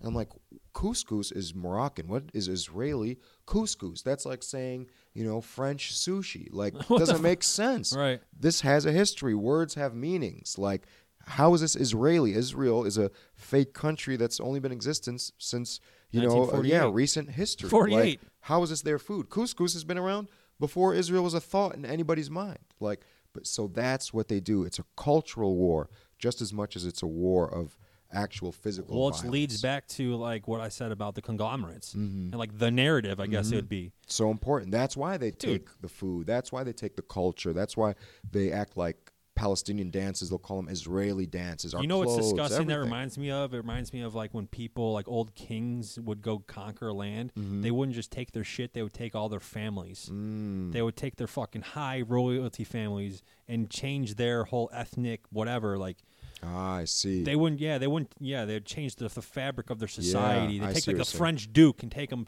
take him to Germany. And be like, well, now guess what? Your family's German now. ah, I It's see. like some Look secret, at that. weird, deep shit like Wow. that. Yeah, like strange. they know like well i mean what i would say to learn is like you have to let people put themselves in cages i mean Mm-hmm. you, you, that's the bad way to do it the quicker way to do it but like you people are gonna resist you and it's they figure out ways to it's disgusting Mhm. the way yeah it's It's it shouldn't be. I don't think it's truly human nature to really want to dominate and oppress people. no like it's evil That. that's, what that's why good it's a good example it's why good will always defeat evil evil conspires Mm-hmm. evil wants the power but good doesn't they just they're hanging out Mm-hmm. they're just doing their own thing so like you know evil will conspire and build all these things that's why good has to come late in the game and will always defeat it Right, right, it's, you know, right. it's just pe- po- evil people want to consume power and mm-hmm. good people don't care Yeah, but it's the thing of good and evil and dark and light. Mm-hmm. you can have as much darkness as you want. You can have a black, the blackest room in the galaxy. You flicker one little light, that room is not dark anymore. It's just a low form of light. It's it's just it, gets in, converted in, instantly, and there's no way for you to put a black room into a fucking right white room. You know, the analogy, but I don't know. I don't know what we. You know, like I said, I would love the one thing I noticed, which is really hard not to segue weird, where is like there's the West Bank and then uh, Gaza, and there's like everything between them. Like, how are you supposed to unite if the whole fucking Oh yeah, I mean they're separating Palestinians like on purpose. it's you right? know that's, like, a- divide and conquer in a way. absolutely, yeah. And I was like, I, I, I, just to be honest, I was like, I don't know, I, just to throw all the ideas. What if? I mean, this is obviously just against you, but like, Mhm. you know, I guess South North and South Korea. Like, what if it, I, that that that that's just like That leaning- should all be one unified exactly Korea too, Ex- right? Yeah, That's how. That's the answer. that's what I'm saying because I, I kind of knew the answer when I was Mhm. asking. It was like, The answer is Would because you- the West made North and South Korea, not Korea, right? Right. The West divided. Like right, this is all like Palestine, Yeah. uh, Western intervention. sure, Stay out of other people's business. Fuck That's yeah. like we we have no right. Imagine if Palestinians came here, like you know what? Actually, the border of Lockport and blah blah is going to be here. Yeah. What? What do you do? This has nothing to do with Well, you. I always said this too, and I think it's a movie called like uh, War or something, you know, whatever the stupid movie is. But like, if China decided was like, hey, we're gonna come over there and like do what we want, they like, I think they have like more people and like more money, More and more means resources at this point to do Absolutely. that. Absolutely. Like, to, if they physically to do that, maybe That's why you never And, want like, the world to be a battle of oh, dude, who's the strongest and they run because and it's know not always going to be you, by the way. At the time, George Bush was our president, and uh, everyone was like openly would talking shit about Bush, Mm-hmm. and they could be over, be like, "See, you got the, you guys hate your president. Right. Mm-hmm. We'll come over there and fix it." Yeah. And then like, what we we would all be shooting each other in the streets, not each other, but like we'd be. f- No, I know what you mean. it's like would the same. cause- thing. We do that to everyone. Yeah, we'll go kill their leader, put in a leader that wants to play ball and will work with us and kind of do what we say. And we don't care what happens to the actual local population. Like that's okay, whatever. That's your problem now. You know, it's it's fake. It's, it's especially it's infuriating when we act like we want to help or liberate people, right? And that's why we're going over there. Like Right. look at Libya. You know, we killed Gaddafi and now Libya, which had the highest standard of living in all of Africa when Gaddafi was the leader, Really? now is one of the worst places to live in Africa. And under Gaddafi, Libya had an economic surplus, Mm-hmm. meaning their ec- economy had, not like us, the U.S., we're in massive debt, which seems like it's never inescapable. Sure. Libya had a surplus. They didn't not just not have debt; they had extra money. in Really, their country. Yes. What was the, what? Were, do you know what they are exporting by chance? they had lots of natural resources that were very valuable, like gold. yeah, and I'm Um, pretty sure like all cell phone shit comes out of there too. I think. There, I don't know the the, the detail. I Sure, mean, but you I'm might sorry, Be, yeah, I know. Uh, no, I'm not sure. I mean, maybe you're right. I, I need to learn more about that. But um, they they were just very had a lot of natural resources and ran their country very well. Um, university was free all the way up to medical school. So if you have the hmm. intellect Libya. and ability to be a doctor, okay, you're a doctor. Married couples would get once you get married, you'd get like a cash payment, like okay, here to start your life. That's smart. I mean, it was high literacy rate.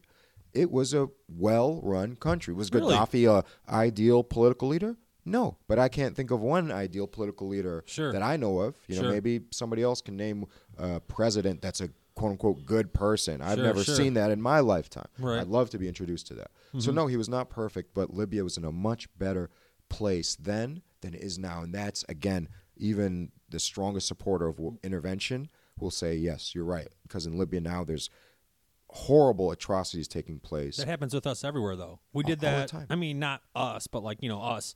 We did it to. I mean, through the weapons of mass destruction shit, which you know, whatever. in Iraq's whole history, which I mean, Iraq has had one of the oldest histories. Mesopotamia. I Yep. love Iraq. The oldest Jewish Sumerians, dude. oldest Jewish uh, group was from Iraq.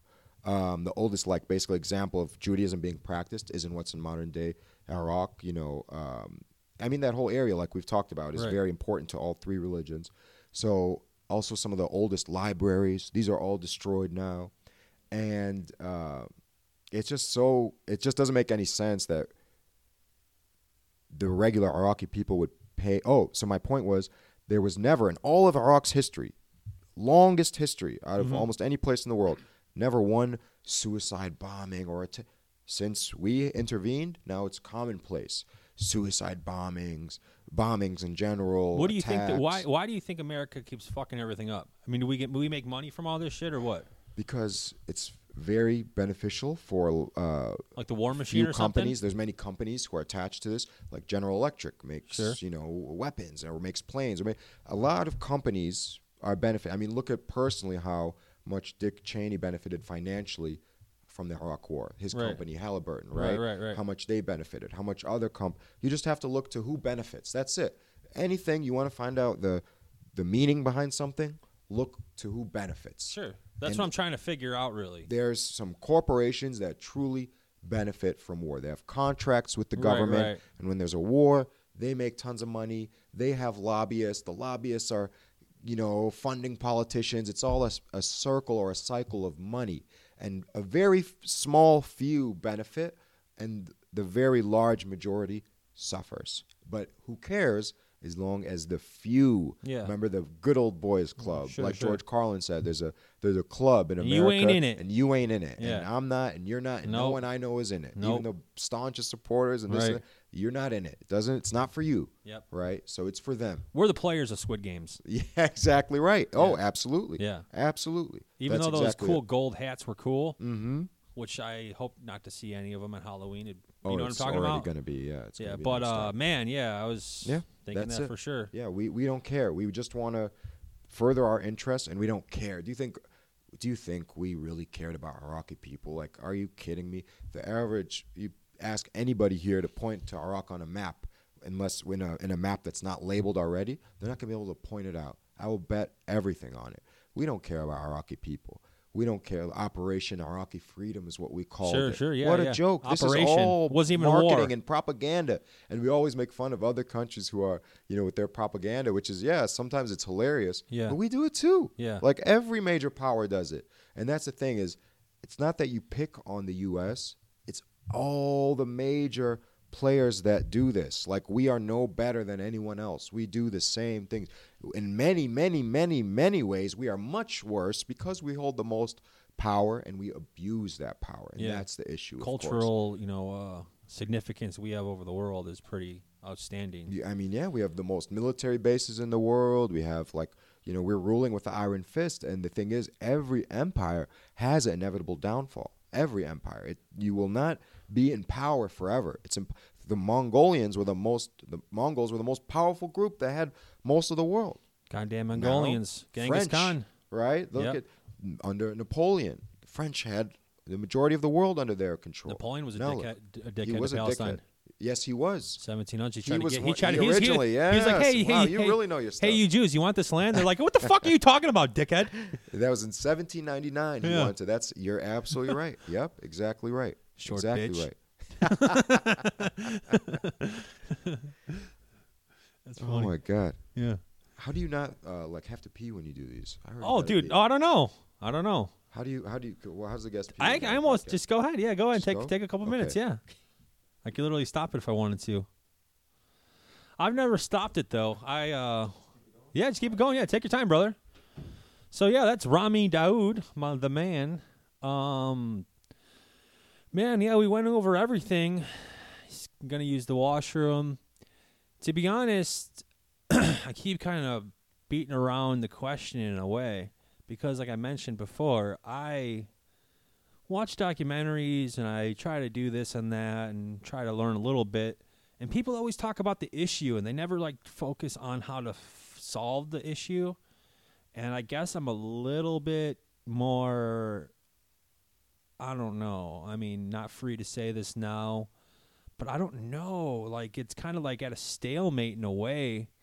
And I'm trying to like literally sit here and think of all these third options real quick, like how to literally fix Palestine right now. Well, not know, not you know what I mean. You know, I, I would never speak like rudely, but I um yeah, I just don't know. I'm going to have him come back in here and just uh, kind of wrap up what we can do, where we can go to bring some um, people, some more eyes to the page, or what have you. I know that there was. I wrote down a bunch of what's it called, like websites and stuff. Um, one of the biggest parts. Uh, it's like this is a really good part for me because, like, you kind of feel not stupid, but like you kind of feel silly on the, what you're supposed to say right here. But it doesn't really matter. I can tell you what's going on with me. Um, what am I doing the rest of the day? It's kind of cold out today. I'm gonna go home, do some laundry. No one cares about that crap. Maybe, yeah, I'm not gonna pause it and restart it because I've never done that.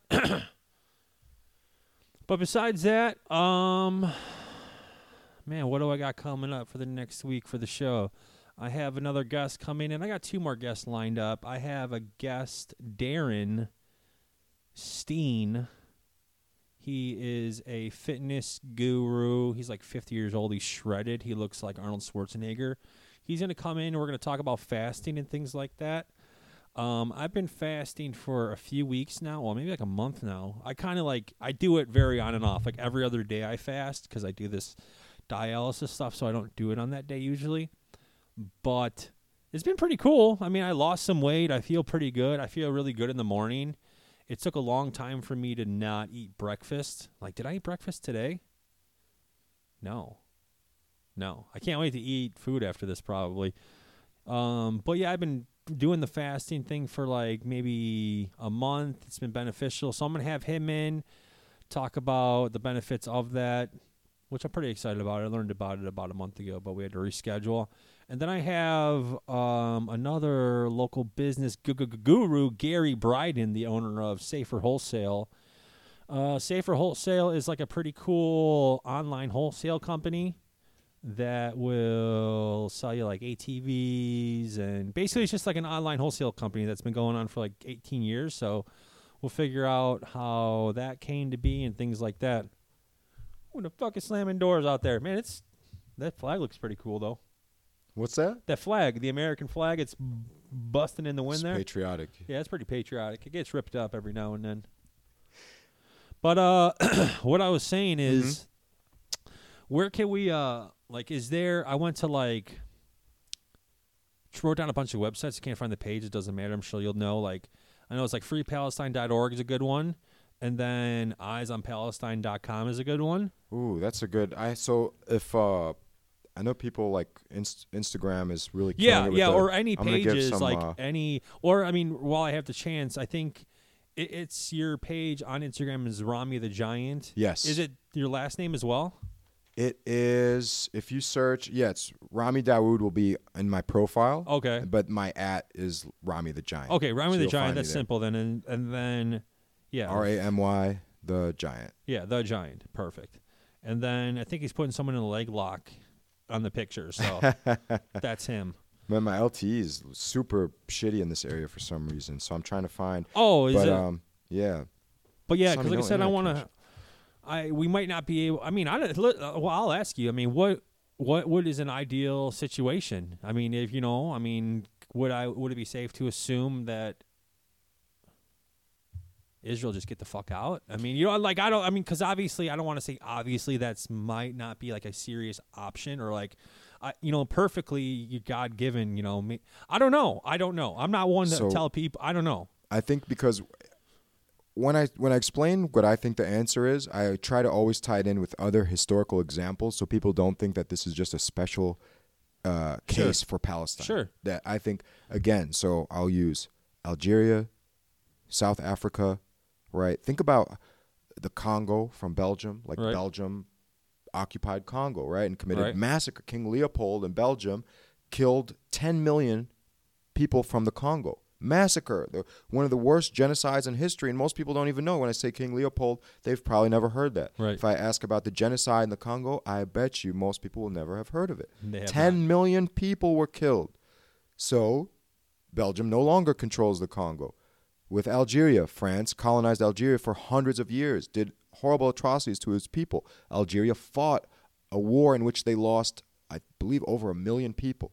But they drove France out of there, now Algeria is run by Algerians. So, Palestine has to be a case like that, where the indigenous people, the native population, will, through political action, through physical resistance, through many different methods, right? Through boycotts, economic boycotts like BDS, right? We're going to attack from every angle we can Right. to dismantle Zionism Right. because it's a violent way of thinking, it's a violent racist philosophy that needs to be stopped.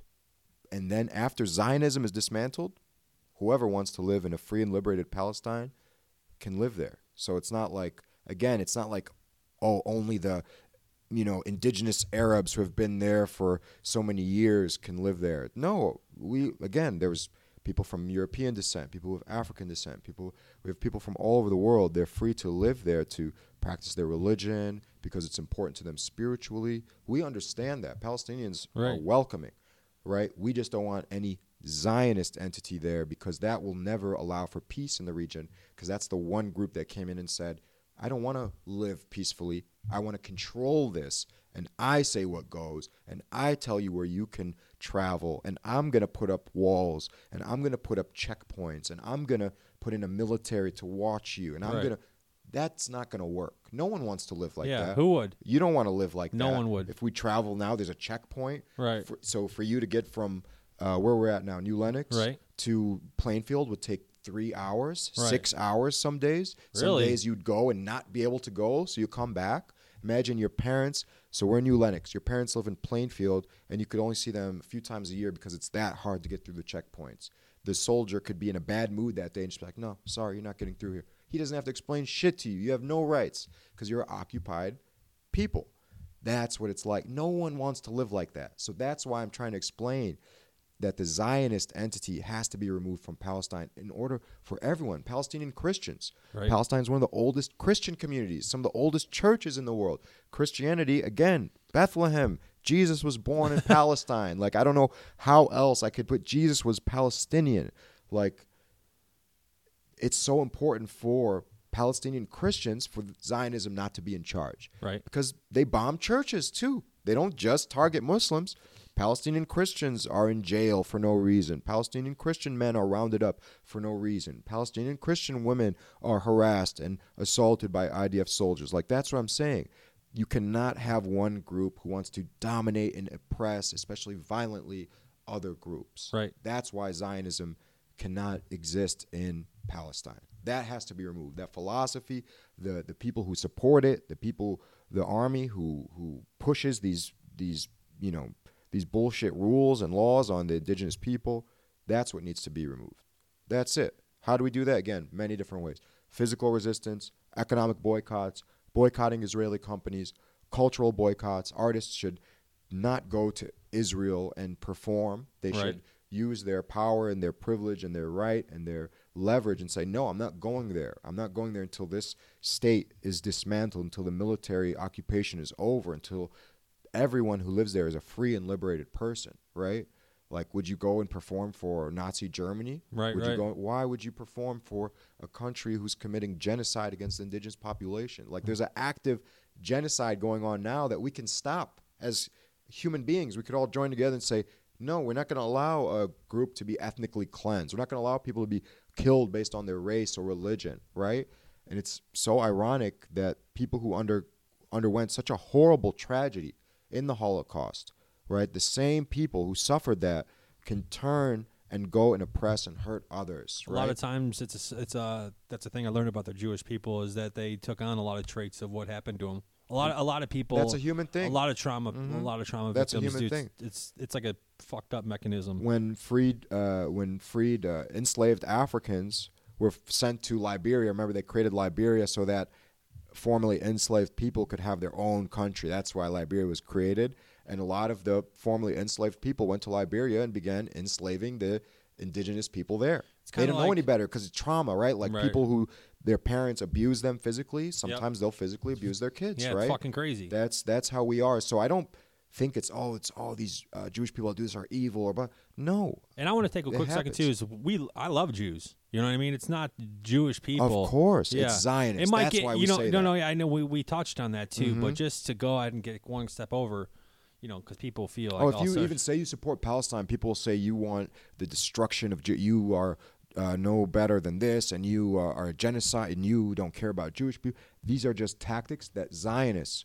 And the funny thing is, Matt, you don't even have to explain you love. It's apparent in your defense of Palestinians Huh? that you love people and you will fight for oppressed people. Yeah. So right now, it's Palestinians that are being oppressed, Right. and you're on their side. Right. You're not on their side because one side is this religion and one side is that religion. No, yeah. No one cares what religion they're. Really, That- kinda That's like not really, the yeah. indigenous Americans here. Yeah, We're like, oh, these fucking Christians. But no, they were like, whoever's gonna come here and take my shit Yeah. and kick me out of my house and Sure, kill me, sure. I don't like them. Yeah, yeah. that's it. It it's says never nothing to like do with. these goddamn Catholics are coming. No, they don't care about yeah, that. no, it's And like these guys are taking my job. That's what I mean. Yeah, They they don't care. So no one who is against, no one who supports Palestine can be against Jewish people. And the reason is, if you're for the liberation of Palestinians, you cannot be for the oppression of Jewish people.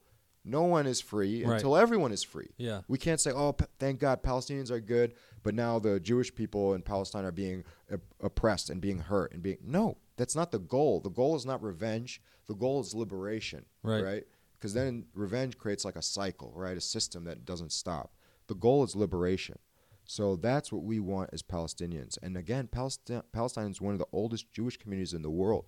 Palestine. My grandfather spoke Hebrew. Nice. Like it's ridiculous to say Palestinians hate Jewish people because there are Palestinians who are Jewish. You know what I'm saying? It's a weird sentiment, and that's done by Zionists. And the funny thing is, most Zionists are secular, meaning they're not very religious. They don't actually truly believe in Judaism. They don't truly believe in the Torah. Sure. And some of the most religious Jewish people, like Orthodox Jewish people, Right. Are so anti-Zionist that they burn Israeli flags in protest. Really? I'm talking about the guys that look like Yeah, like- Matisyahu and the- have yeah, the whole yeah. get up. Good example, They will hold Israeli flags and burn them and hold up the Palestinian flag and say we want Palestine to be returned to the Palestinian.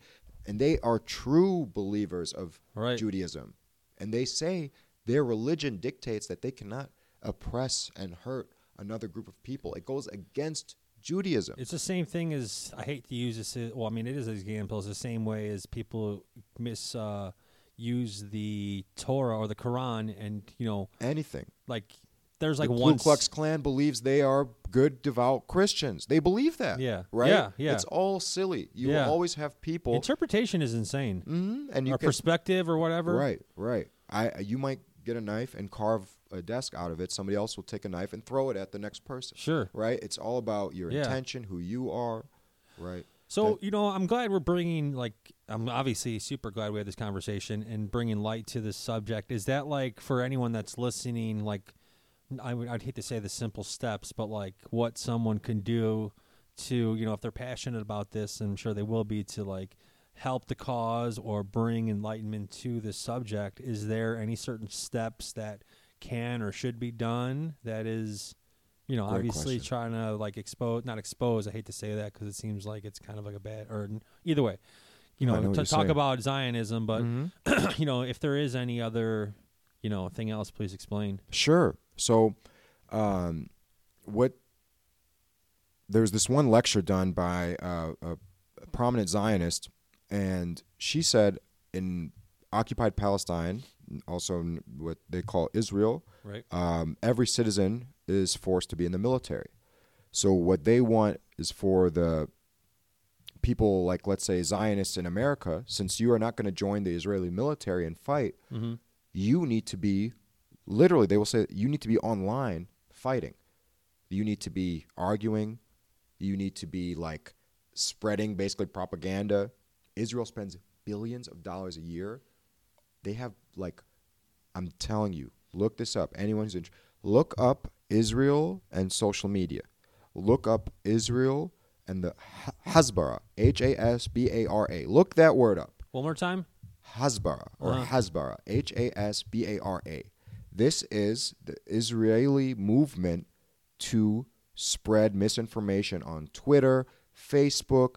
On Twitter, if you talk about Palestine, you will be replied to by 20 accounts of faceless Nice. troll accounts that are automated. Oh, and they spew these same talking points. Sometimes they're real people. I can't wait to put Sometimes this it's on an Twitter now. algorithm and set up. It's it's wild. We will see. So they put so much time and energy into fighting Palestinian activists online because they know how that. important the perception is. Yeah. Because the perception because that's what it is. That's most it. people don't know. they don't know the perception that Israel is a good and fair place that's there after World War II to protect Jewish people and give Yeah. them a safe place to live. Which is almost, you that know, perception is very yeah. important to them. yeah, So when we spread the truth, which is Jewish people have always been welcome in Right. Palestine, Yeah. Jewish people have always been safe in Palestine. yeah, In World War II, actually, Jewish people came in boats to Palestine before Israel was created, right, um, or before you know the state declared independence in 1948. And Palestinians were like, "Yeah, come on in." right, right. Synagogues were built, newspapers were started to be written in Hebrew. Like they accommodated for them. Right. Whereas some people came fleeing the Holocaust to the U.S. and the U.S. would turn that boat right back around to Germany, say, "You're not our. we don't want to help you." Really? And a lot of these people will end up killed in the Holocaust. Yes, this is historical fact that the U.S. turned away boats of Jewish refugees who came here for asylum in World War II, and we turned away boats. Look, I challenge anyone. This is this is clear. This isn't like there. a conspiracy. No, yeah, this it's is just- you can tell when people talk. Google Yeah, yeah, search. yeah, this is yeah. basic. We turned away boats that ended up. People went back, and a lot of them were killed in, Right. in uh, camps. Palestine took Jewish people in. So imagine we did the opposite of Sure. other countries. Like, no, come on in. Yeah, we got you. That's the history of Palestine. No one in Palestine hates any group of people because, like I said, the liberation of all people depends on the liberation of all people. Right. Palestinian people are not free if Jewish people are being oppressed. Right. You see what I'm saying? Of course. So you cannot have liberation for all when one group is oppressed, right? Like that's why it's so important that everyone be able to live in a free and liberated Palestine without without a military occupation, without a. So this is very, very. Uh, this is very important.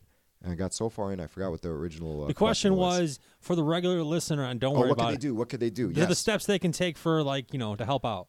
ta- learn as much as you can about Palestine, listen to Palestinians, learn about what happened to Palestinians during the Nakba, uh, the catastrophe, read their stories, listen to their stories. People like my father, who directly told me what happened to him in 1967.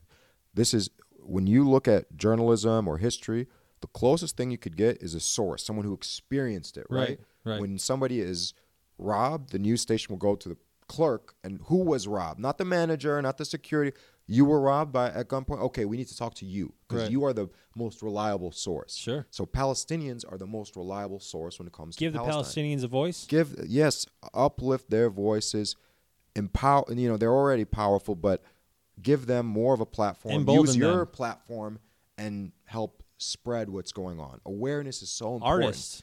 key everything palestinian poets musicians you know athletes whatever or people speaking out for palestine and become one of them Yeah. because when we speak as palestinians people say oh well you're biased when some random person from minnesota speaks I mean, yeah, I mean- yeah when they speak people are like okay well you know maybe he's right because he's not a part of this and he still feels strongly oh let Right, me learn right. more about this Right. that's a responsibility when we have any sort of you know uh, advantage like that we have to use it to Oh, yeah. oppress people's interests right Oh, right yeah, yeah. so that's the number one thing is learn as much as you can learn from palestinians who have experienced these horrible atrocities uh, read the books the many incredible books by palestinians Can you tell us like, like do you have a couple favorite Ghassan, authors? Ghassan Kanafani is my favorite um, he's an amazing amazing author read his story Hassan Kanafani. Ghassan Kanafani Hassan. yeah Ghassan Ghassan it's like a sound One more It's hard time. Sorry.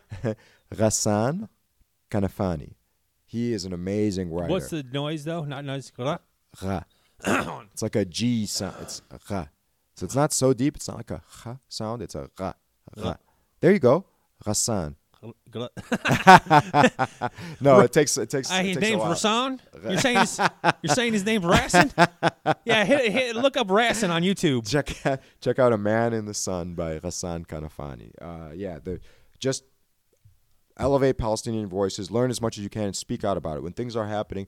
Talk to people. Talk to your family. Have uncomfortable conversations. You know, let people know when you see somebody spreading misinformation. Challenge them. That's it. You just need to be vocal. Right, support BDS. Learn what companies are directly supporting the occupation in Palestine, Mm-hmm. and boycott those companies. Don't give them any of your money message Also- them, email them, tell them the reason you're not doing business with them any longer. I love that idea. And also in the same breath, do you know of any Palestinian companies that people could like actively go out and support? Oh, that's a great question. So if you're in the Chicagoland area, which you know I'm guessing a lot of your listeners Yeah, are, sure. There's an area One called. person in Germany. there you go. Uh, even German guy or a German uh, Yeah, person come to Bridgeview, Illinois, and there's an area called Little Palestine. Really? And there you will find No crap. Palestinian restaurants, Really? dessert Nice. shops. It's amazing. I love The desserts. signs are in Arabic. It's really cool. All sorts of great restaurants. Like when my family wants great traditional food, that's the area we go to. Uh, just make grocery stores with Palestinian products. Go there and directly support Palestinian business Cool. if you can. nice. Yeah, Bridgeport? Bridge, Bridgeview, Bridgeview's- Illinois. okay, Bridgeview. Yeah, Illinois. Little Palestine. Nice. Amazing restaurants. Check out El Nil restaurant and check out uh oh they're gonna kill me, the biggest restaurant there. Anyways, check out Bridgeview in Little uh, which is Little Palestine and support Palestinian business. You you won't regret it. Yeah. Amazing food, amazing community, amazing local businesses. Put money in their pocket. Find out which companies are directly supporting apartheid uh, in Palestine, and and you know boycott them. Don't buy their stuff. Tell people not to buy their stuff. You know, do the most you can. If people don't listen, okay, you can't force anyone to Do your part. something, but do your part. At least control Be what true you to do. yourself and do your part. That's it. You right now you could either support genocide or you can fight for the people who are undergoing the genocide. That's it. There's no like, oh, I'm neutral. Right. Neutrality supports the oppressor. Right. Right? When you're neutral, if I go see a big guy beating up a little kid and I'm like, "Oh, I'm just going to watch. It has nothing to do Right, with me." right, right. I'm helping the big guy beating beat up that kid. Right. Right? So when you're neutral, that means you are helping the oppressor, right? Desmond Tutu said that really famous quote. Uh, neutrality means you're on the side of the oppressor. Yeah. So true. we can't be on the side of the oppressor, right? We want to be on the side of the oppressed and do anything we can to help to help advocate for them, to fight for them, and whatever that means to you, whatever the most you can do is, do that because we need it. We really do. Okay. And Palestine is going to be liberated until the whole world is fighting for Palestinian liberation. Awesome. Well, there's there's there's that, and obviously hit up Phoenix Sports Empire. Come to That's- Phoenix Sports Empire. If yeah, you're looking for a by. safe, positive, inclusive gym that welcomes all people, no matter your body type, no matter where you're from, no matter your athletic ability, no matter your background. What about how cool? If you're what if you're just like really cool? Though? if you're really cool, you know, we'll, we might we might want you to be part Cool, of the team. cool. Yeah. So It's good to Matt, you're you're in.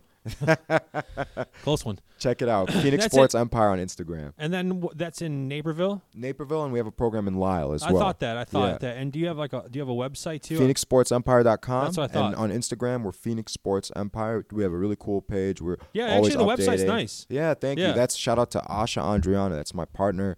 Um, she made an amazing website Yeah, for me. She's really really, nice, helped my business so much. I'll yeah, try shout my out best to, to, do this. She she has like a really cool like transparent page thing on the front. Uh huh. If you scan over it, I was trying my best to get it the name with your picture, but it was just it was too hard. It was Oh, cool I though. But see. either way, hit him up on all the active social medias, Rami the Giant, and then hit up Phoenix Sports Empire.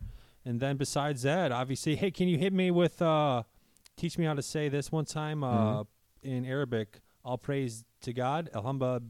So Alhamdulillah is Yeah, thank you. like yeah, thank God. I like that one. And you know, I want to. Oh man, this is so great. Before we end, all Arabs say things like Alhamdulillah Yeah. and Allahu Akbar, right? Which we associate with like, oh, the Arabs before they blow something, they'll say Quite Allahu literally. Akbar just means God is great. Right, Guess right. what? Arab Jews say it. Arab Christians say it. It just Allah is just the Arabic word for God. God, yeah. It's not the Muslim God. It's not something Right. ooh like Orientalist and stuff. Read Orientalism by Edward Said. Allah just means God in Arabic. That's it. And Jews, if you say Allah, Christians, if you also say Allah. Allah enough times, your head will naturally go back to the sky. Oh, is that is that true? Yeah. Okay. Yeah. See, I didn't know that. I learned so something. So it's weird. I heard that in Okay. like a spiritual teaching. That's There we It's go. the reason why they go like, ah, like if you like, I don't know. It's a weird thing. Hmm. Okay. Ah, it's like a weird. I wow. Yeah. Very interesting. Yeah. See, Allah's I- I cool. to People. Yeah. No. Thank you. But uh, Alhamba. oh, Alhamdulillah. Al. El. Here's the hard part. Hamdu. It's not or deep. So a lot of people think Arabic sounds like Hebrew. Hebrew is very much like. Yeah. Arabic is very much like Yeah. and ra. True, and true, It's true. a little bit softer. So what is So the first one? L. L A L, Uh-huh. and then it's hamdu, like a hard H sound. A M D U. Alhamdulillah. Alhamdulillah. Alhamdulillah. That was good. That was good. Alhamdulillah. That was good. Well, You did really good, man. appreciate it, brother. Yeah. Thanks for coming in. Actually, you just converted to Islam. there we the go. Yeah. I just. I tricked you. Welcome. Welcome. to the team. cool. Well, yeah. Well, there you go. Appreciate that. And then, Anytime. uh, thank you so much for having me, man. yeah, thank cool. you so much. I Free appreciate it. Palestine. Free Palestine.